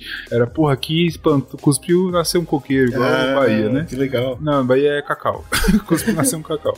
Enfim, essa ideia mais ou menos também era show, fértil. Existia muito, muita galera que ia é, peregrino, né? Que tipo ia pra lá e tal. Então tinha, tinha vários templozinhos lá. Era uma coisa muito bacana. Antes, nesse mesmo pico que eles construíram, também faz um- uma rima narrativa com a história que você estava contando, porque no mesmo pico já existia. Hum, Não era um templo, Era mas terra existia- carregada. Era uma terra carregada. Já existia um altarzinho ali que era pra Zeus, e a galera já ia até lá pra carregar a terra. É, porque você tá ligado que altar é pior que templo, né? Que altar é a Exato. bagunça acontece. Porque altar é aberto ainda, então você, né, a terra vai fugindo, né? A terra carregada vai fugindo, é foda. E aí o que os caras faziam, né? Eles iam lá no lugar aberto e tal, eles matavam animais, geralmente, tinha outras coisas que eles iam dar, e aí, tipo, eles subiam, claro, geralmente pessoas que tinham um pouco um nível um pouco maior de dinheiro coisas assim, subiam pra poder queimar o bicho lá em cima, que era uma oferenda que eles faziam pra Zeus, Nossa, cacete que tal. loucura. Eles sabem disso porque eles conseguem encontrar até hoje pedaços de ossos, coisas queimadas daquela época. Eles sabem que eles têm uma boa noção de que era por ali que acontecia Uma farrinha, alguma farrinha acontecia lá. É engraçado porque, tipo, eu voltei um pouco, né? Tipo, eu falei quando construí tal, mas eu voltei um pouquinho. No século 8 por ali, a galera da Grécia começou a falar, pô, vamos começar a construir templo? Provavelmente na- Claro. no período por ali construíram o templo de Artemis e tal. Falou, pô, acho que templo é uma coisa mais bacana. Então começa a se popularizar. A gente tem uma terra carregada, tá começando o movimento de construção de templos e tal, e santuários e coisas assim. Eles começam a fazer. Outra coisa bacana é porque conforme vai passando esse período da Grécia, tem uma diáspora, né? Quando você estuda história grega e tal, tem a diáspora grega e tal. Então eles vão, vão indo pro mundo e vão se afastando da cultura, vão levando a cultura e tal. E dizem que também por ser em Olímpia ali, o lugar que tinha as Olimpíadas e tal, que chegar daqui a pouco, é, o povo grego sentia que era um lugar muito show deles voltarem. Então, era um Nossa, pico- é tipo uma terra sagrada dos gregos. Exatamente, era um pico muito interessante pra, pra, pro como um todo, tá ligado? Tipo, ó, tem um pico lá que é muito show aí, vamos colar e tal. Pô, que legal. E era bem onde tava a estátua de Zeus. Faz todo sentido pra mim. Uma coisa que eu estava achando legal também, nesse, nesse vídeo é engraçado porque é interessante, apesar de ser chato um pouco, o cara contando, porque ele vai contando as é, o estudo dos caras, né? Por que, que eles acham que é nessa data ou não. Eu acho que quem curte história, curte arqueologia e tal, deve se interessar bastante pela, pela explicação. Mas é engraçado que ele contando uma parte lá, que os caras têm ideia das datas em que o, foi, com- começou a construção e terminou, porque eles pegam duas datas de guerra guerras. Então, tipo, eles ganharam uma guerra Faz específica. sentido pra caralho, sim. Então, com os espólios, eles tinham dinheiro pra fazer. E pra terminar, eles ganharam outra guerra, tá ligado? Então, tipo, é bem interessante essa paradinha. Eu nunca parei pra pensar nisso. E é engraçado como é difícil estudar coisa antiga, né, cara? É, Você tem que Porque- se basear num bagulho nada a ver. Mas é legal porque a gente comentou como essa cultura passou pros romanos mais tarde, né? Porque eles também Uhum. lembram. Toda vez que eles ganhavam guerra, eles faziam um templo. A gente comentou isso. Exatamente, né? Isso é muito doido. E o que é legal também, assim, antes da gente entrar na parte, né, dentro, pra chegar de fato na estátua, tem o tempo. Claro que tem outras- outras coisas, tá? Tipo, do lado, por exemplo, é, eles conseguiram bater com estudos lá que era o ateliê do cara que fazia, o cara que eu comentei. Do, do cara que foi preso. O cara que foi preso morreu,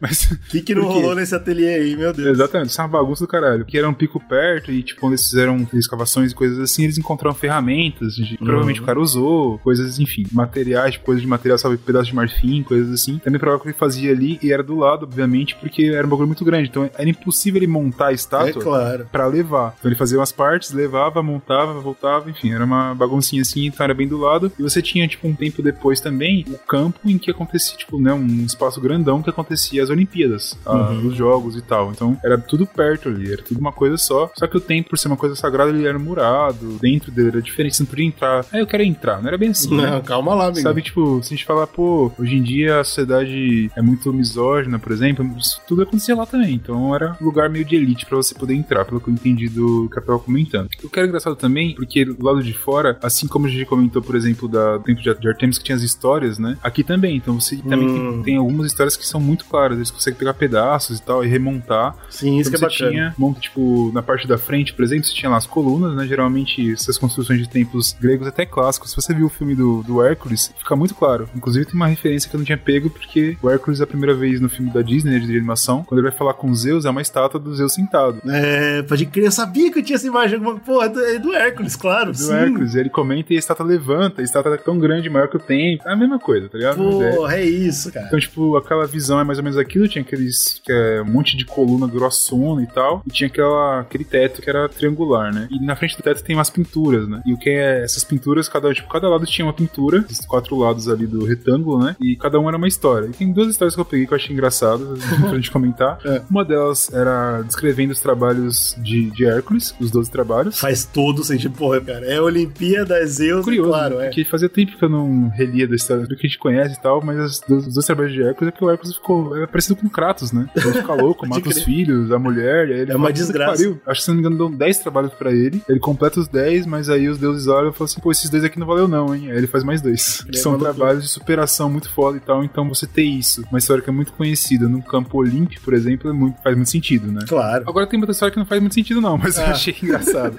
Que tem uma história que tá, tipo, como se fosse um casamento, e aí tem os centauros, que aparentemente eles estão bêbados no casamento, e é uma Nossa. história famosa também grega. E esses centauros, eles vão estuprar as mulheres no casamento. Olha que coisa show incrível. Que, que bom, cara. Só que no casamento tem o Apolo e tem um, um herói lá que eu esqueci o nome dele. E eles falam, porra, a gente não pode deixar isso acontecer. Aí eles vão lá e dão um pau nos centauros e meio que salvam ali a festa de casamento. Pensa assim, cara, que história, né, cara? Que você Que vai colocar. do cara. É interessante, mano, é, eu acho que tem no Templo de Artemis também, mano. Eu acho que eu li alguma coisa sobre centauros. Eu, ar- agora pensando, né, com, com o ponto de vista que eu tenho hoje em dia, eu imagino que centauros era um jeito muito racista de falar de algum povo, cara. É, dizem até que os centauros eram os mongóis, né? Ah, é? Porque Ah, eles sempre ficavam ser. montados a cavalo, quando você via de longe, eles pareciam que eram a mesma coisa, né? Pode ser, pode ser. Então é. eu acho que, tipo, daí que surgiu a lenda, que eles sempre viam os mongóis, eles sempre eles atacavam a cavalo, né? Parece que eles não tinham que descer do cavalo pra atacar. E aí você enxerga o cabelo de estuprar, né? só. É, e aí eu acho que vem muito da parte de, de racismo Ah. mesmo, de preconceito. Caralho, que loucura. Tá, Mas tá legal. algumas provas, vamos dizer assim, de que a estátua ela tá lá e a gente sabe mais ou menos como ela era. Tem uma coisa também no filme do Hércules de animação que você vê bastante, que são aquelas histórias contadas nos vasos gregos, né? Que eu acho que é a visão que a gente, nessa geração, vai ter mais próxima de como é que era. Você tem histórias do templo, de Zeus, você tem aquilo ali descrito nessas pinturas. Além disso, tem muitas moedas da época que você tinha ou a cara do Zeus ou a figura dele sentado. Claro que você não tem os detalhes de como é que era, porque é uma imagem muito diminuta, né? Mas você tem moedas, então são meio que provas de que ele, não só de que ele existiu, de como ele era. Porque de que ele existiu, a galera meio que sabe já. Mas de como que era a figura, porque ela foi destruída também. Mano, que loucura, né, cara? Eu, eu, eu olho hoje em dia, eu fico meio chateado quando eu pego uma nota de dinheiro e tá escrito Deus. Eu, É, que merda. mas, mas eu ia ficar muito feliz se eu tivesse uma moeda de Zeus. Então é foda, acho que é hipocrisia. Hipocrisia, hipocrisia total, cara. Mas é daí que tem. Tem uma coisa curiosa também, porque a gente sabe que os romanos gostavam muito de copiar os gregos, né? A gente falou sobre Roma mais ou menos, deu umas pitadinhas ali. E o que é curioso é que eles não é, pelo menos pelo que esse cara comenta, eu tava lendo em alguns outros sites, outros artigos, não tem, não se tem uma cópia dessa estátua romana. Geralmente os romanos copiavam várias coisas gregas, né? Sim, os templos Então- principalmente. Isso é curioso. Então, tipo assim, pô, se eu não tô conseguindo. Se eu não tenho uma cópia ali que talvez ficou, coisas assim, é mais difícil ter detalhes. Por isso que, tipo, você con- encontra reconstruções e tal, mas elas são muito baseadas nessas moedas. Você não encontrou nenhuma teoria de por que, que os romanos não fizeram? Eu não encontrei uma teoria do que, que os romanos não fizeram, mas tem um romano aí que ele quase fez mais do que isso. Então tá bom. Mas a gente vai chegar, a gente vai chegar. Além disso tudo, a gente tem as inscrições nos textos, né? Então, esses poemas que a gente comentou, dessa galera que ia passeando pelas maravilhas, escrevendo e tal. Mas o foda é que algumas dessas inscrições elas são até contraditórias, tá ligado? Uhum, Mas claro. a gente consegue juntando tudo isso, a gente tem uma boa ideia de como era, tá ligado? Tem uma descrição do cara falando, pô, fui, achei maravilhoso, poema do maluco lá, do doidão. Ele fala, ah, tem isso, isso e aquilo, tem bagulho dourado e tal, não sei o que. Aí você vê a moeda e fala, pô, esse bagulho dourado é isso aqui, isso aqui que ele falou não faz o menor sentido. Aí você vai montando como que era a estátua do cara sentado. É uma merda, história antiga é uma merda, eu vou te falar. é, é foda, mas é, é legal, cara. Eu acho que pra quem gosta deve ser muito da hora você ficar tentando, tipo, desvendar uma parada muito. É quase um quebra-cabeça gigante, né?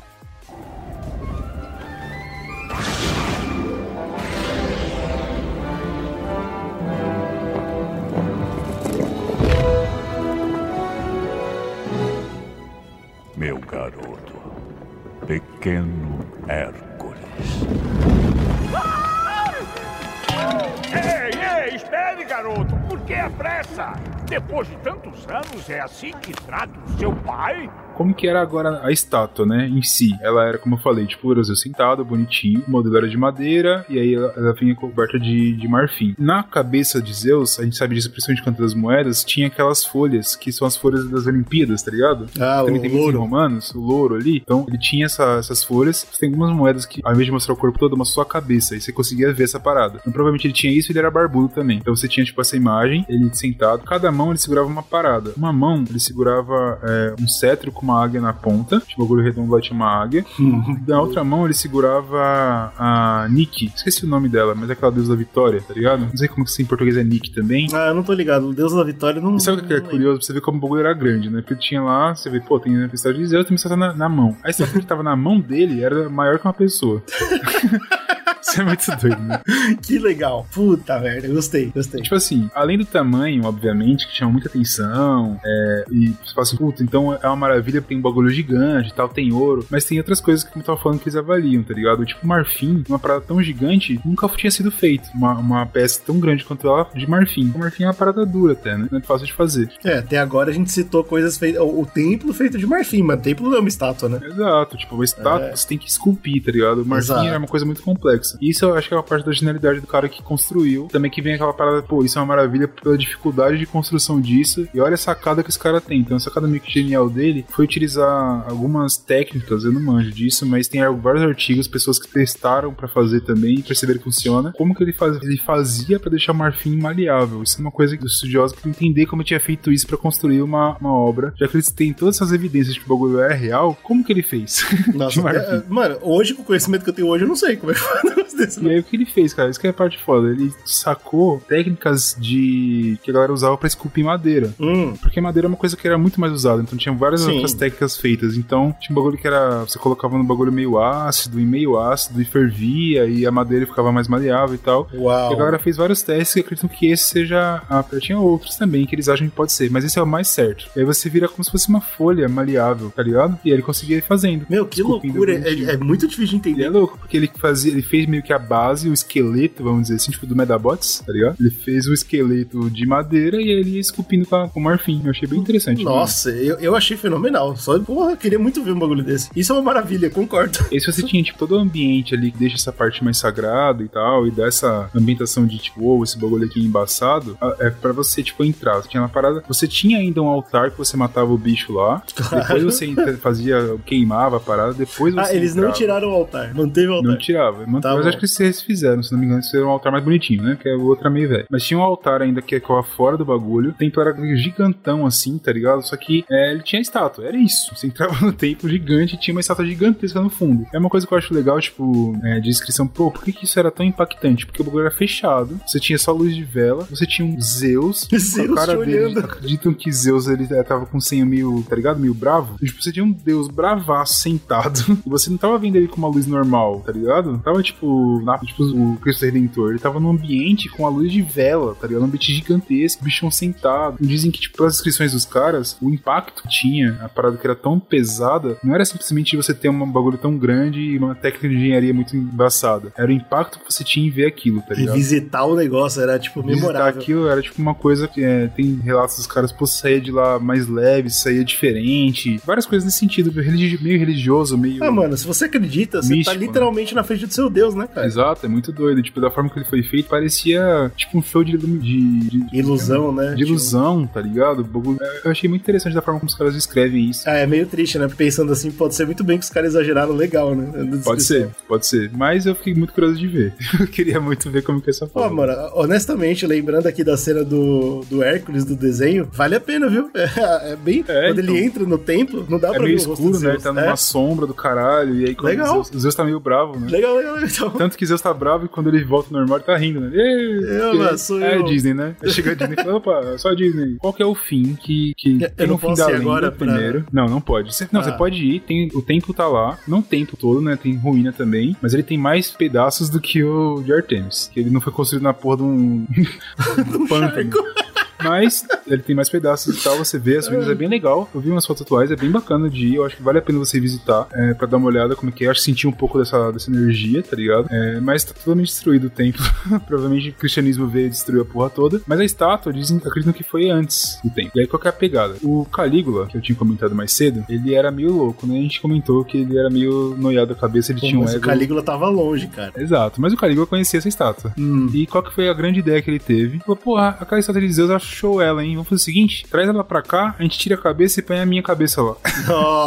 Nossa, Essa é a uau. ideia que Não é possível, velho. Mas, felizmente ou não, né? Enfim, ele morreu antes de poder concluir essa ideia mirabolante dele. e, mas fica esse curioso. mito aí de que provavelmente o Calígula queria usar essa estátua pra virar ele, de tão impactante que ela era. Não sei se é só tipo um mito pra forçar como era foda que o imperador grego queria levar pra lá. Não sei, enfim. Mas pelo Calígula, eu acho que até acredito que bem real. É, porque o cara fez e aconteceu, a gente contou aqui. Mas provavelmente o que aconteceu é que é, depois tiraram essa. conseguiram tirar, remover de lá, desmontaram, remover, enfim, lá de Olímpia e levaram pra alguma coleção particular em Constantinopla. Ah, E aí, depois, sei lá, algum incêndio, alguma coisa assim, na antiguidade tinha muito disso, né? Que tava acostumado. Hoje em dia tem, imagina naquela época, ele tava acostumado com cidades grandes e tal. Enfim, algum incêndio, alguma parada, acabou e se perdeu essa estátua maravilhosa. É, porque vale lembrar que a estrutura interna era de madeira, né, cara? Isso não Exatamente. deve ser bom depois de um tempo. Não deve ser muito interessante. Durou quê? Durou 20. Não, não, 60 anos, né? É, durou uns 60 anos. Ah, então a madeira já tava carcomida.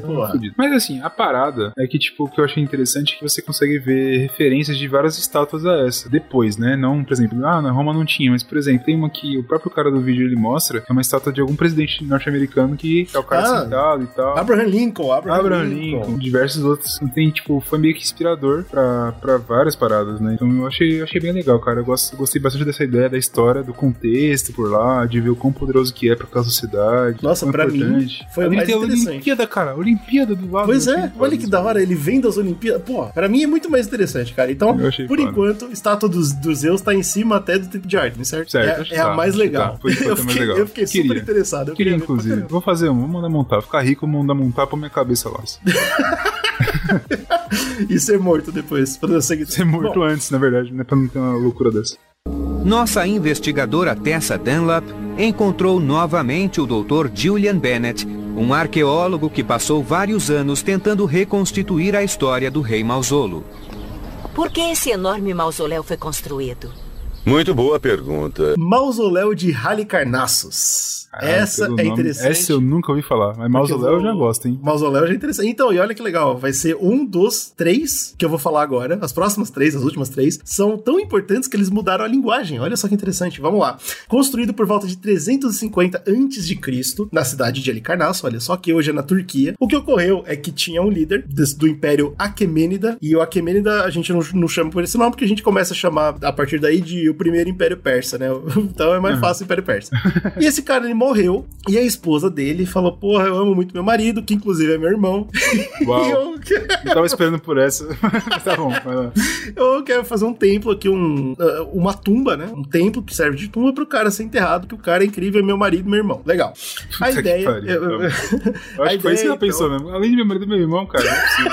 Tem que fazer alguma coisa especial. Eu preciso do dobro da tumba. Bom, legal. Vamos fazer então a maior tumba já feita por esse cara que ele é incrível. Então, como Não, que eu vou fazer? Então, ela nunca ouviu falar de pirâmide, então tem. Não, é, é, é uma pirâmide igual pra eles, né? Do povo da Turquia lá.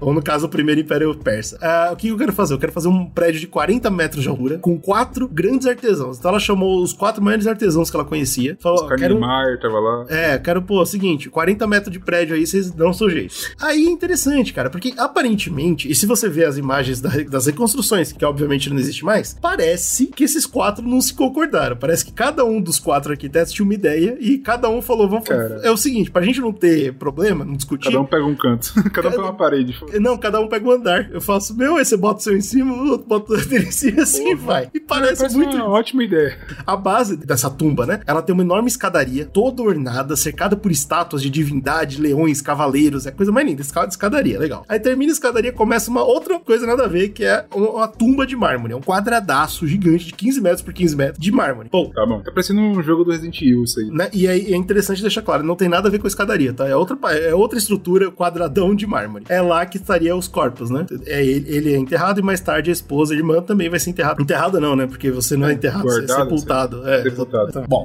e aí nessa, nesse quadradão gigante de mármore tem gravuras das mais diferentes histórias, assim como a gente comentou dos dois templos até agora, né? Era normal, você tinha muito espaço, você tinha que enfiar alguma porra, com a história.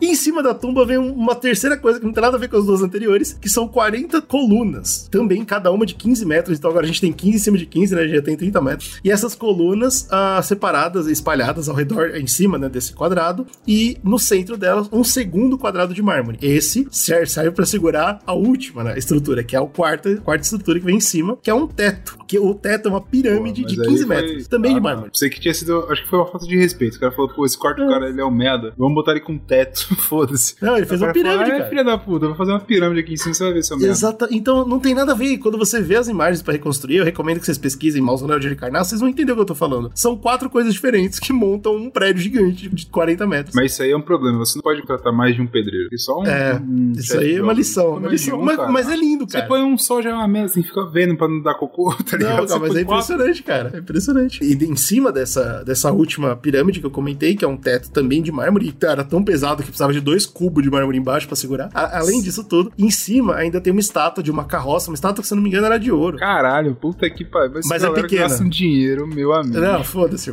É uma estátua de uma carroça de guerra levando os irmãos e marido e mulher, que, que é a Artemisia, e o marido dela, que é o cara que morreu e deu a ideia pra tudo isso, que é o Mausulo. Ah, olha aí. o A partir de então, toda tumba pra cima da terra foi chamada de mausoléu, porque esse cara mudou a língua. Olha que legal, cara. Ah, o cara meteu um tumba da catumba, tumba tá. Exato. Então hoje a gente vê os mausoléus é porque esse cara inventou, é porque esse cara fez a maior tumba, entendeu? Isso que é muito teve maior Não, não tumba, foi fez. ele, foi a, foi É. a irmã. Caralho, É, vocês entenderam? Não foi ele. Mas olha que legal, mudou a língua, né, cara? E é interessante porque mesmo com os dois mortos, ah, o, o projeto ainda tava rolando, né? Demorou pra sair esse projeto, óbvio. E é porque ela, ele morreu e começou o projeto, né? E aí ela morreu Uhum. dois anos depois. Não deu tempo de fazer. O O- projeto demorou. Mas o, o que é interessante é que os, o- os artesãos e as pessoas que estavam trabalhando no projeto não pararam, entendeu? O novo imperador que, que entrou no lugar não parou. Porque, ah, mas tipo, também imagina você entrar na administração e falar, porra, olha o tamanho dessa merda que estão fazendo aqui. Vamos terminar essa porra. deixar essa porra inacabada. Não, mas apesar que em São Paulo conta bastante, né? Então, exato, por isso, acho que por isso que eu fiquei tão chocado, porque eu tô tão acostumado com eles pararem coisa do, do último eh, negócio, do, do último governador e tal, que eu, não, não, eles manteram, porque, tipo, pô, isso aqui vai ser tão foda, isso aqui vai ser uma maravilha do mundo, irmão. Vamos fazer. Continua fazendo essa porra. E fizeram, cara. Cara, confiante, né?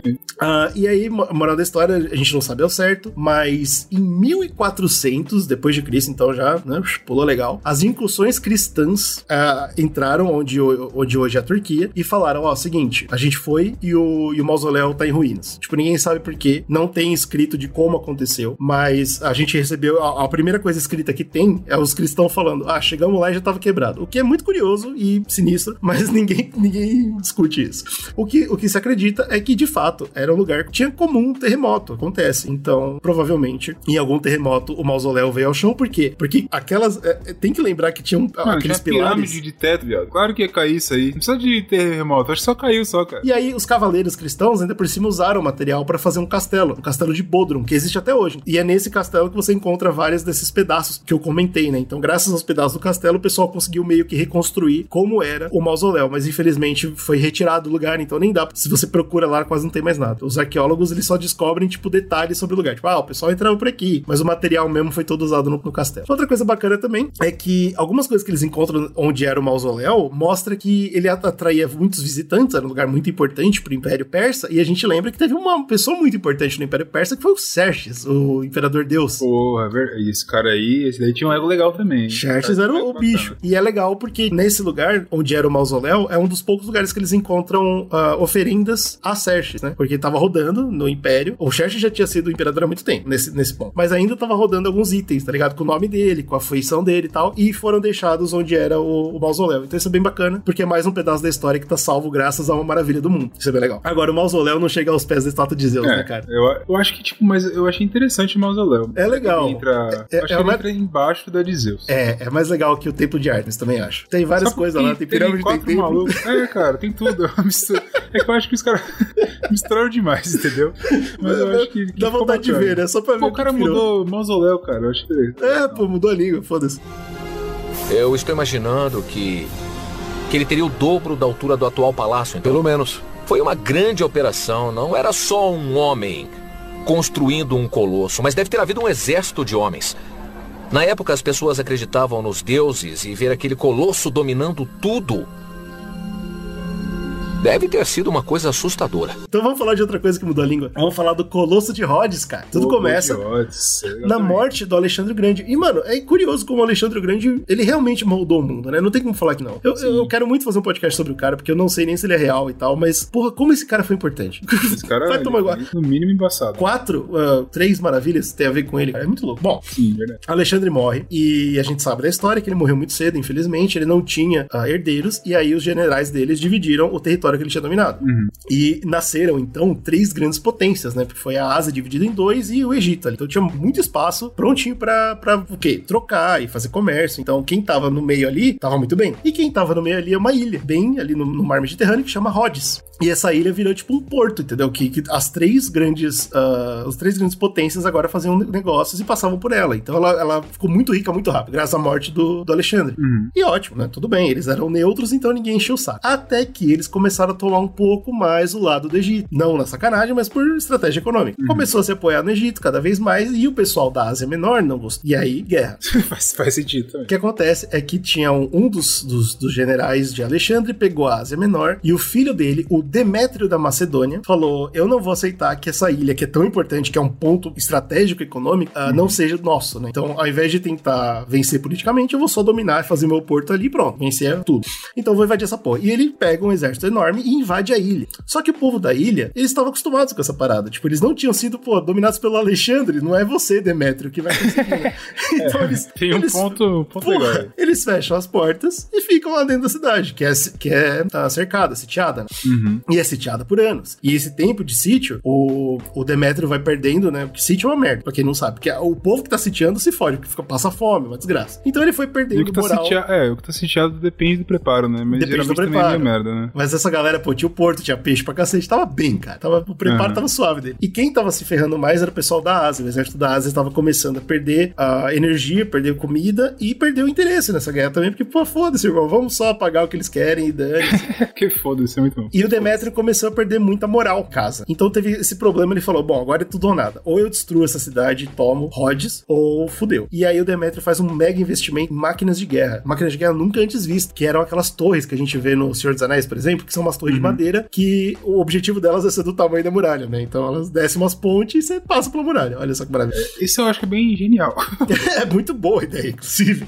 E ele faz, ele inventa novos designs específicos pra Rhodes. Monta essas, essas que não são baratas, tá? Essas torres de guerra. E logo antes delas efetivamente dominarem a cidade, né? De fazer a diferença, o Egito manda reforços. Porque, obviamente, o Egito não queria que Rhodes caísse. Ah, é, Eles ficaram esperando, né? Aí na última hora, quando veio as máquinas de guerra, ah, tá bom, vai, vamos, vamos lá. eu acho que ele olhou e falou, eu acho que não foi bem assim que ele falou. Eu falei, caralho, agora começou a bem. Eles mandam o exército e, infelizmente, o Demétrio não consegue, né? Organizar o cerco e se defender ao mesmo tempo. E ele sai com o rabo entre as pernas, na vergonha, com soldados passando fome, sem moral. É derro totalmente derrotado. E a retirada dele é tão rápida que acaba deixando as máquinas de guerra nos- nas muralhas mesmo, lá onde elas estavam. Ó, ó, erro bobo, erro bobo. Aí o pessoal de Rhodes abre as portas, tranquilo, e Pô, comemora. equipamentos novos. Exato, comemora a vitória. Fala, pô, que bom que a gente ganhou uma guerra que a gente nem teve que lutar. Tá aqui uma máquina de guerra linda, maravilhosa, cheia de cobre, de metais preciosos. O que a gente vai fazer? Vai vender essa porra toda e subir o quê? Um, um monumento ao deus Caralho, patrono. ótimo, ótima ideia, cara. Porra, Igual, igual os gregos, né? Com a porra dos bagulho deles lá. Sim, achei ótima ideia. Vamos levantar um monumento ao nosso deus patrono, o Hélios. O cara que contra que né, protegeu nossa cidade. Pô, imagina, a gente lutar sem, sem lutar e ganhar. Não foi o Egito, não, foi o Hélio. 290 anos antes de Cristo, eles vão e levantam. Mas não podia ser pouca bosta, certo? Tinha que ser uma puta estátua, porque, pô, foi uma puta guerra. Foi, era Ah. pra gente ter morrido, a gente não morreu. Então vamos chamar, chamaram um dos maiores arquitetos lá da época. O cara já tinha feito uma estátua de Zeus também, enorme e tal, mas não era o do, do- da, É. da Grécia, não. Esse aí acabou morrendo, infelizmente. É, exato. E aí ele chega e fala, pô, legal, então vou fazer o seguinte, vou fazer uma estátua enorme aqui no porto e todo mundo vai ver essa porra. A gente tem a ideia absurda de que é uma estátua com as pernas abertas, onde os navios passavam baixo e tal. Tem muitas Mano, artes. acho que tem isso, tem bastante. RPG tem bastante. Se não me Tem. engano, tem um- uma referência a, no Game of Thrones também, não tem? Quando eles estão indo pro mar. Game of Thrones eu acho que tem, mas eu tenho certeza que tem uma referência em Senhor dos Anéis e eu acho que tem God of War também. Tem É, muita referência disso. É, É, mano, legal eu a imagem. cidade, mas tem. Quando eles vão do Va- Valar Morgulhos lá, eu acho que quando eles estão indo, eles passam por uma estátua gigante que tá É, pode crer. no mar mesmo. e tal. Essa palhaçadinha. Então sempre tem essas paradas, né? Só que, infelizmente, isso é romantização nossa. Porque, assim, primeiro que a gente não tinha tecnologia na época pra fazer um negócio desse. E segundo, que se você, é, vamos dizer, que você fazia uma, uma plataforma, certo? Pra você poder trabalhar embaixo, você ia fechar o porto, ia acabar com a economia local. Então também não era inteligente. Porque, óbvio, demorava 10, 20 anos pra fazer uma porra dessa. Então Uhum. não,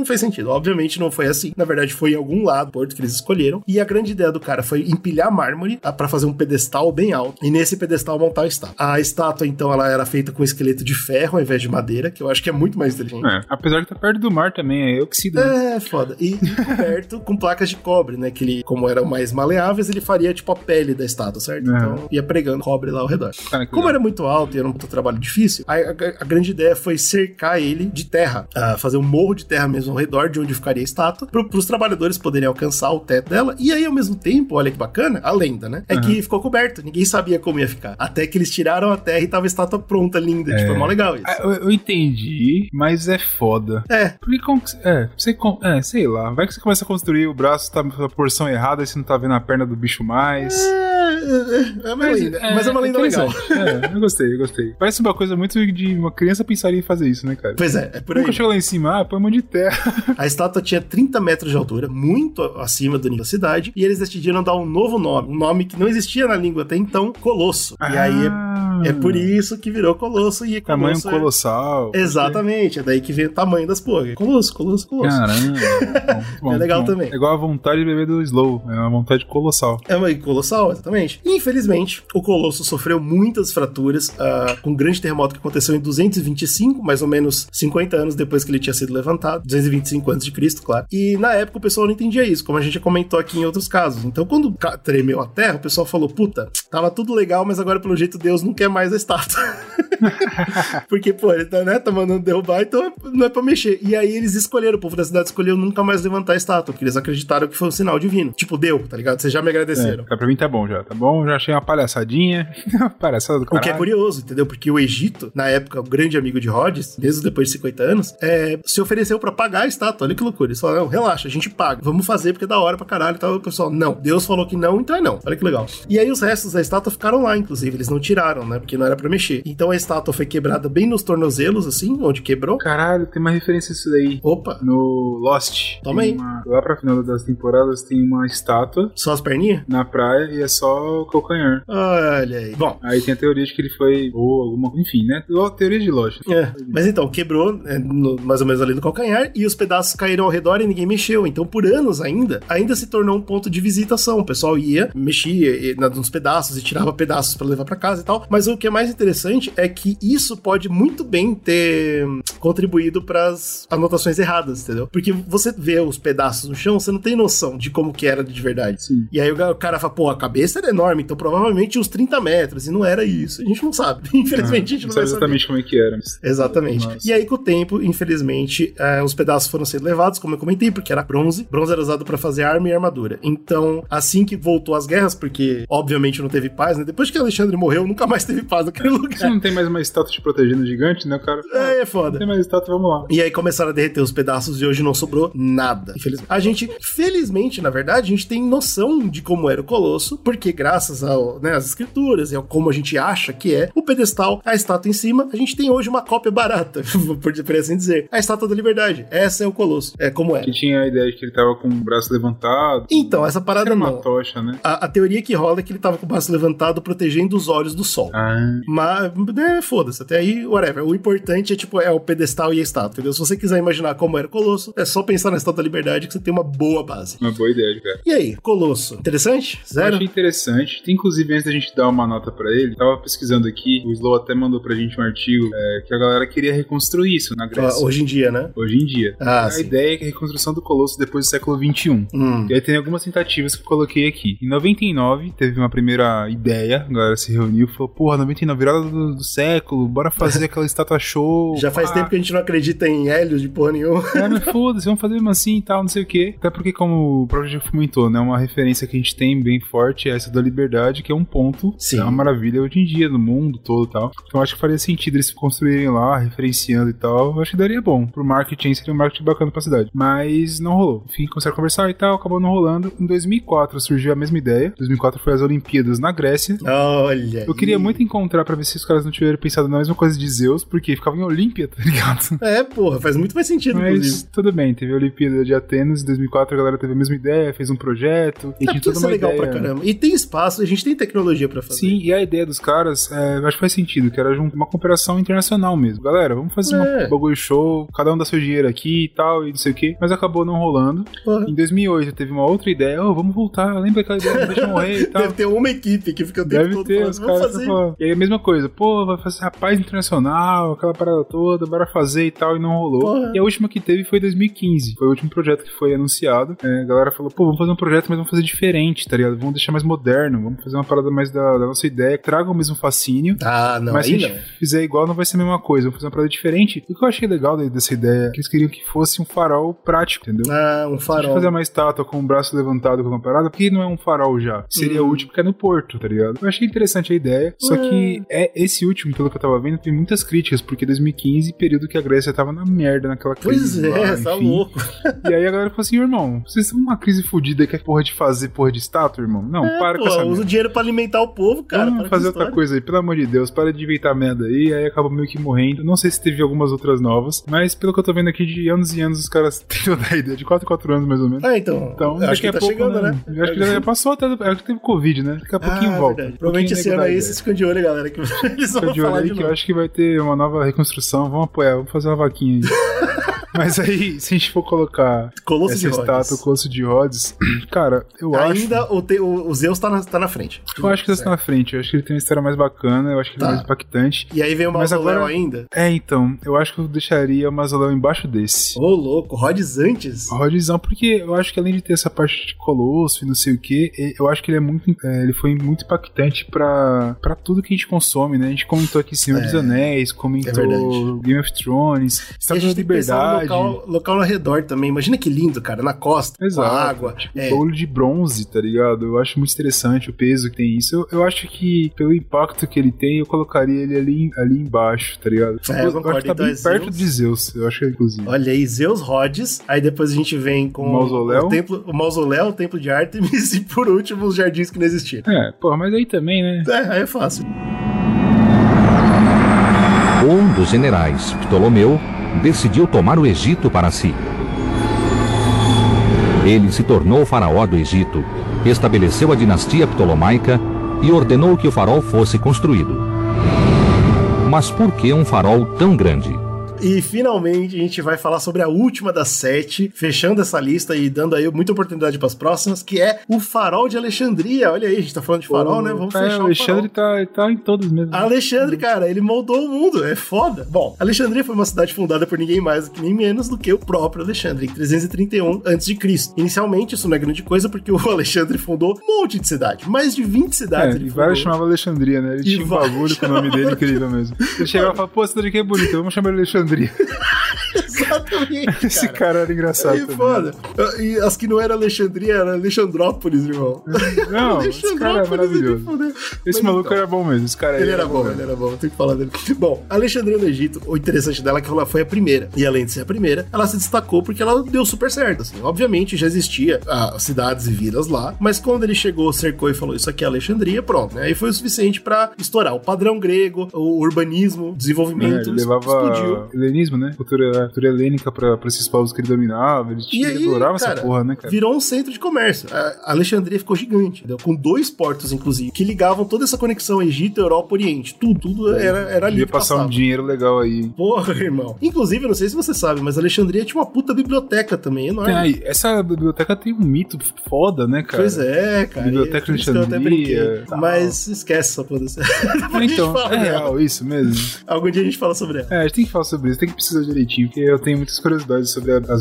Sei, acho que tinha mais de uma, né? Biblioteca de Alexandria. sei Pois lá. é. Bom, infelizmente, ou felizmente, a gente vai falar algum dia no nosso podcast. Alexandre morre, como eu já comentei muito cedo, e o Ptolomeu, que é um dos seus generais, toma a liderança do Egito. Ele decide então erguer um monumento digno da cidade com o nome Alexandre, do Alexandre. Então, pô, era um monumento foda. E foi uns 20 anos só para pro projeto tocar, pra você ter uma noção. O seria um farol, que seria em um desses portos, né? Porque os portos eram a maior fonte de renda da cidade. E ele seria construído na ilha de Faros, que Olha conecta... aí. Pois é, olha aí. Conectada com o continente, porque caso contrário, se a ilha não fosse conectada, não tinha como você carregar todas as pedras que você ia precisar fazer É mesmo, você do farol. tá me falando que farol vem de faros, é isso? Olha aí, não existia farol antes. Tá brincando comigo. O nome, né? Não era farol. E se tornou farol por causa da ilha de Faros, como eu comentei, a terceira maravilha que mudou a nossa língua, o que é muito legal. Caralho. Agora, por que, que a ilha chamava Faros, ninguém sabe. Bom, olha só que interessante. A ideia de um ponto luminoso que servia pros, pros navios e pros barcos encontrarem o porto de noite não é novidade, nunca foi, certo? Sempre existiu a tal da fogueira, e era usada a fogueira. Mais tarde, conforme os navios foram começando a ir mais longe, pescar mais longe e tal, aí eles subiam, que a fogueira era porra de uma pira. Então era uma fogueira alta.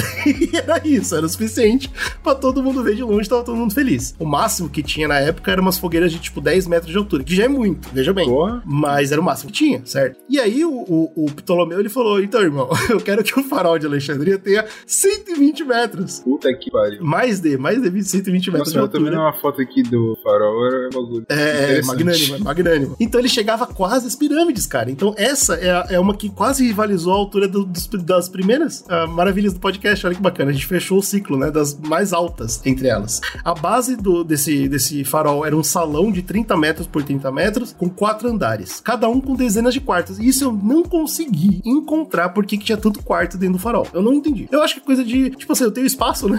então eu vou fazer É. quarto, que você quarto. né? É, tipo, será que ficava uma galera que trabalhava no farol nessa época? Pode ser, mas, mano, era muito quarto. Ah, mas Ou- você assistiu o farol lá, né? O Oscar e tal. É, É, então. uma vida triste, né, cara? Eu acho É, que eu uma gosto de uma galerinha desgraçada. ali. Pô, sei lá, eu, bom, um monte de quartos, lá tinha muito quarto. Aí beleza. O corpo, depois desse salão, né, de 30 metros por 30 metros, era um corpo que tinha três partes. Uma retangular e depois duas cilindras. E cada e essas três partes do corpo era só escada, entendeu? Dentro não tinha quartos, era só escada e espiral, Pra você poder subir sem, sem se fuder. Finalmente no topo tinha uma pira, assim como eu já tinha comentado, uma pira que queimava e a luz era vista por quilômetro sozinho. Tem algumas teorias que rola que já tinha espelho na época, vidro, e assim, eu não encontrei nada que, que aprove isso. Então eu, eu acho que é bobagem. Mas uma teoria que rola é que talvez tinha um escudo de cobre que servia pra refletir a luz. Então ficava ainda mais brilhante. Mais ou menos que um espelho, só que com a tecnologia da época. Eu acho que é muito mais provável. Acima de tudo, tinha uma estátua em cima desse, em cima da pira, em cima do teto, tinha uma estátua do, de algum deus. Ninguém sabe qual que era, porque cada é, historiador. Alexandre. É, então, exato. Tem muita gente que fala que era a imagem de Alexandre, tinha muita gente que fala que era a imagem do Ptolomeu, porque foi ele que mandou fazer, e tinha muita gente que achava que era a imagem do Poseidon, que é o deus que faz sentido. tá aí. É verdade, seria interessante. Né? Poseidon. Mas ninguém é sabe. top. Obviamente, não ia durar, certo? A gente já vem comentando aqui dos terremotos e tal, e infelizmente ela foi perdendo pedaços. Aquela, aquele lugar, Egito ali, tem terremoto, cara, é normal, acontece. E ela foi perdendo pedaços. Século 8 teve terremoto, perdeu uns tecos. Século 9 perdeu uns tecos. Século 14 perdeu uns tecos. Até que finalmente não sobrou nada. Caralho. No século 15, assim, por volta de 1480 já era. E isso é, olha só, é relativamente hoje em dia, né? 1480, cara. É verdade. Ela durou muito. Ela, tipo, ela durou ah, em estrutura mais de 1500 anos. Olha que loucura. Só que em boas condições mesmo, funcional, 800 anos. Mesmo assim é bastante. É? Ela foi a última a ser construída, né? Ó, e ela foi. que manteve a função legal foi a pirâmide. Apesar que a pirâmide também ela não manteve a de proteger o dinheiro da galera que tava lá dentro. É. eu acho que tá, Mas eu acho que a pirâmide ainda tá melhor, sim. Agora, pô, olha que legal, cara. 800 anos de funcional e 1500 anos de tá lá ainda, mesmo que em, em retalhos, em migalhas. Bom, um sultão no Egito, depois desses 1480, que aconteceu de acabar toda ela, ele decidiu montar um castelo, assim como já aconteceu com outras ah, maravilhas. E ele montou um castelo com esses pedaços que sobrou, porque era muito mármore, inclusive, era muito pedaço de tudo que era incrível. E aí que vem a parte interessante, porque mesmo ele tendo construído, ele usou pouco material. Porque o farol, ele, ele tinha muito material, só que o material todo caiu na água Ah, a ser impossível de você recuperar, a menos que você gaste muito dinheiro, que não faz sentido, porque não era um material tão raro assim, certo? E aí, hoje, existem expedições debaixo d'água que você faz e você encontra calcário, arenito, granito, mármore, todo tipo de pedra. Então, hoje, tipo, não se sabe exatamente com o que foi construído. Parece que foi uma mistura de tudo, entendeu? O que era melhor pra cada andar foi feito. Infelizmente, mesmo assim, os terremotos derrubaram. Foda. Mas é bem bacana. Por quê? Porque o governo do Egito, ele até aproveita disso. Existe você fazer a tour subaquático pra você ver os pedaços. Hoje você pode fazer isso. E o pessoal adora. E, o- e tem um projeto que rola já faz anos no governo do Egito, mas eu não sei o que que tá impedindo eles de fazer um parque histórico subaquático. Olha que bacana. Eles vão fechar aquela terra, porque assim, ninguém vai tirar aquilo de lá. Carregou, né? Carregou até. Carregando legal e agora, tipo, por que não, né? Fazer um parque que você paga pro Egito, né? Então todo mundo paga e vai lá ver a porra do- dos pedaços do farol. É bem interessante. Além disso, também tem um projeto, assim como o Brunão falou do Colosso, tem um projeto de refazer o farol, refazer o monstro, levantar o bicho. Ah, Mas legal, cara. Atualmente, o, o Egito também tá sem grana, assim como a Grécia. E a gente já tem o farol de Alexandria hoje real. Então você não precisa fazer outro. É, onde que tem? Se, se você quiser ir na Turquia, na verdade não na Turquia, no país norte da Turquia, que é a Geórgia, lá existe um hotel. E eu fui pesquisar, cara, e assim, é foda, né? Esses lugares, é, é- a, a desigualdade social é gigante, certo? Que lá, acho que 50% das pessoas vivem abaixo da linha de pobreza. E existe um hotel chamado Hotel Sheraton Batumi, que é um monstro, é um, um hotel lindo. E esse hotel é uma réplica um a um do farol de Alexandria. Caralho. Ah, então, Então- o hotel é réplica. É, e aí, aí os quartos fazem sentido, olha.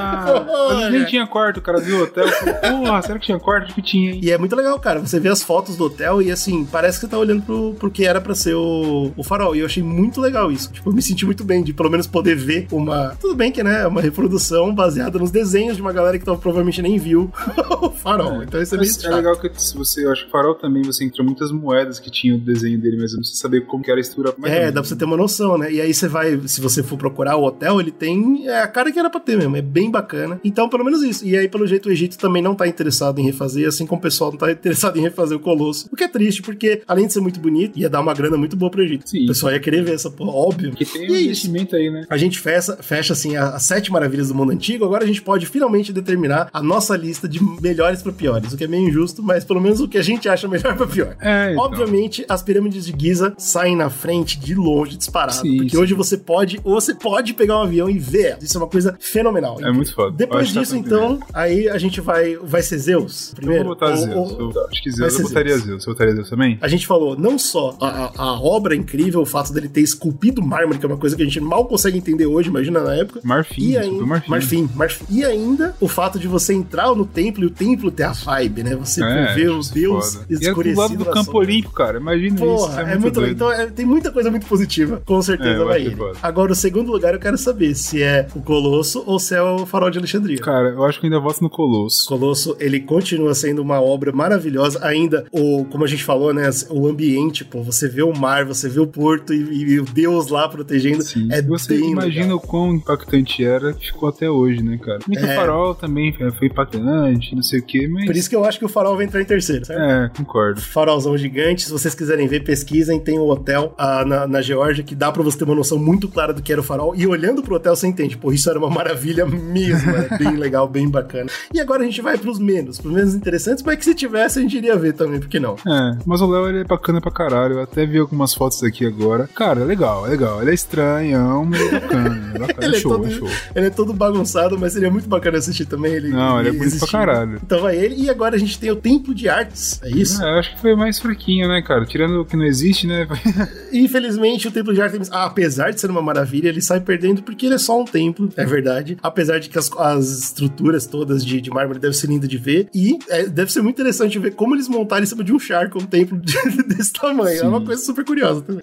Parece burro, mas é curioso. E finalmente vem os Jardins da Babilônia, que, cara, seria a coisa mais linda se a gente tivesse o mínimo de prova que existia essa Eu acho que ele poderia ser bater com o primeiro ali e tal, se, sei lá, fosse um pouco mais, mais evidente, tá ligado? Falta pouco pra essa ser a coisa mais linda, porque imagina, na Babilônia você tem uma montanha de floresta, deve ser a coisa mais Pô, você maravilhosa. no meio tudo do Iraque, pelo- você ter tipo um prédio. Porra! Um, um monte de mato, cachoeira caindo no meio. E, é, e a maravilha da engenharia que seria? Puta, é muito interessante. Loucura. Então, Eu acho que ele estaria competindo lá em cima. Foda é isso. né? é, é difícil saber. A gente vai ficar no questionamento. Se você tem interesse em falar pra gente, pô, claro que tem aqui a prova, ou de repente você não conhecia algumas coisas que a gente trouxe, a gente tentou trazer bastante novidades sobre as, uma lista que é relativamente conhecida pelo mundo. O que você acha que a gente falou de errado, de certo, o que você achou legal? Se você tá interessado em outras listas, como eu comentei, a gente tem, a gente tem outras listas pra falar. Tem a lista de, da Idade Média, Maravilhas da Idade Média, que eu acho bem interessante. E tem as maravilhas. Sabe o que tem na Maravilha da, Idade Média, que já existia nessa época, Brunão? Não, o que que já O existia? Stonehenge, olha aí. Ah, puta, esse aí tem alien, esse aí tem alien. É interessante, a gente pode discutir sobre isso no futuro. E tem as maravilhas modernas também, que aí entra o Cristo Redentor pra nossa glória brasileira. Comenta com a gente no Facebook, Basecast, no nosso Twitter, que é arroba RepúblicasCast, tem o nosso Instagram, que é Zcast, tem puto, muito jeito fácil de falar com a gente. E é claro, se você acha que o nosso conteúdo é muito gostoso, você quer apoiar a gente, também dá É pra verdade. fazer. Você pode entrar no apoia.se barra Zcast, é a plataforma que a gente usa de apoio. Você pode apoiar lá com o valor que o seu coração mandar. Se você por um acaso ganhou aí a mega da virada, falar, pô, tô com dinheiro aqui, não sei o que eu faço, pode mandar um Ah. milhãozinho, nem precisa mandar Pronto. muito, um milhãozinho tá bom, a gente dá um jeito aqui. A gente promete podcast pra você o ano É inteiro. Participar do nosso grupo do, do WhatsApp, que tá cada vez mais empolgante. O pessoal lá divide várias que eu novidades. nem sei o que tá acontecendo, às vezes eu só fico lendo e me divertindo. Pra quem é não sabe, bacana. eu e o Slow, a gente faz uma live toda quarta-feira e toda vez que a gente vai fazer live, a gente conversa antes com o pessoal do grupo, pergunta se tem novidades, o pessoal divide o que eles querem ver na live e tal, é bem bacana. Então vem fazer parte, vem ajudar a gente. Se você não assiste as lives, vai lá no Twitch. No Twitch também é Zcast, né? Vai lá. É, Zcast Podcast, se não me é, engano, né? Zcast Podcast, isso mesmo. Vai lá, procura, assista, toda quarta-feira. O GG Slow tá lá e quando eu consigo eu apareço por lá também. E troca uma ideia sobre uma porrada de coisa. Então é muito interessante, a galera tá gostando bastante. E é provável que você não conheça se você conhece só o podcast. Então, se você não conhecia a Twitch, é coisa de jovem, hein? Tá? tá agora tá indo gente- lá, vai lá ver. A gente ainda tá confuso. Ah, põe com tudo que você ama. E nos amem. Parou!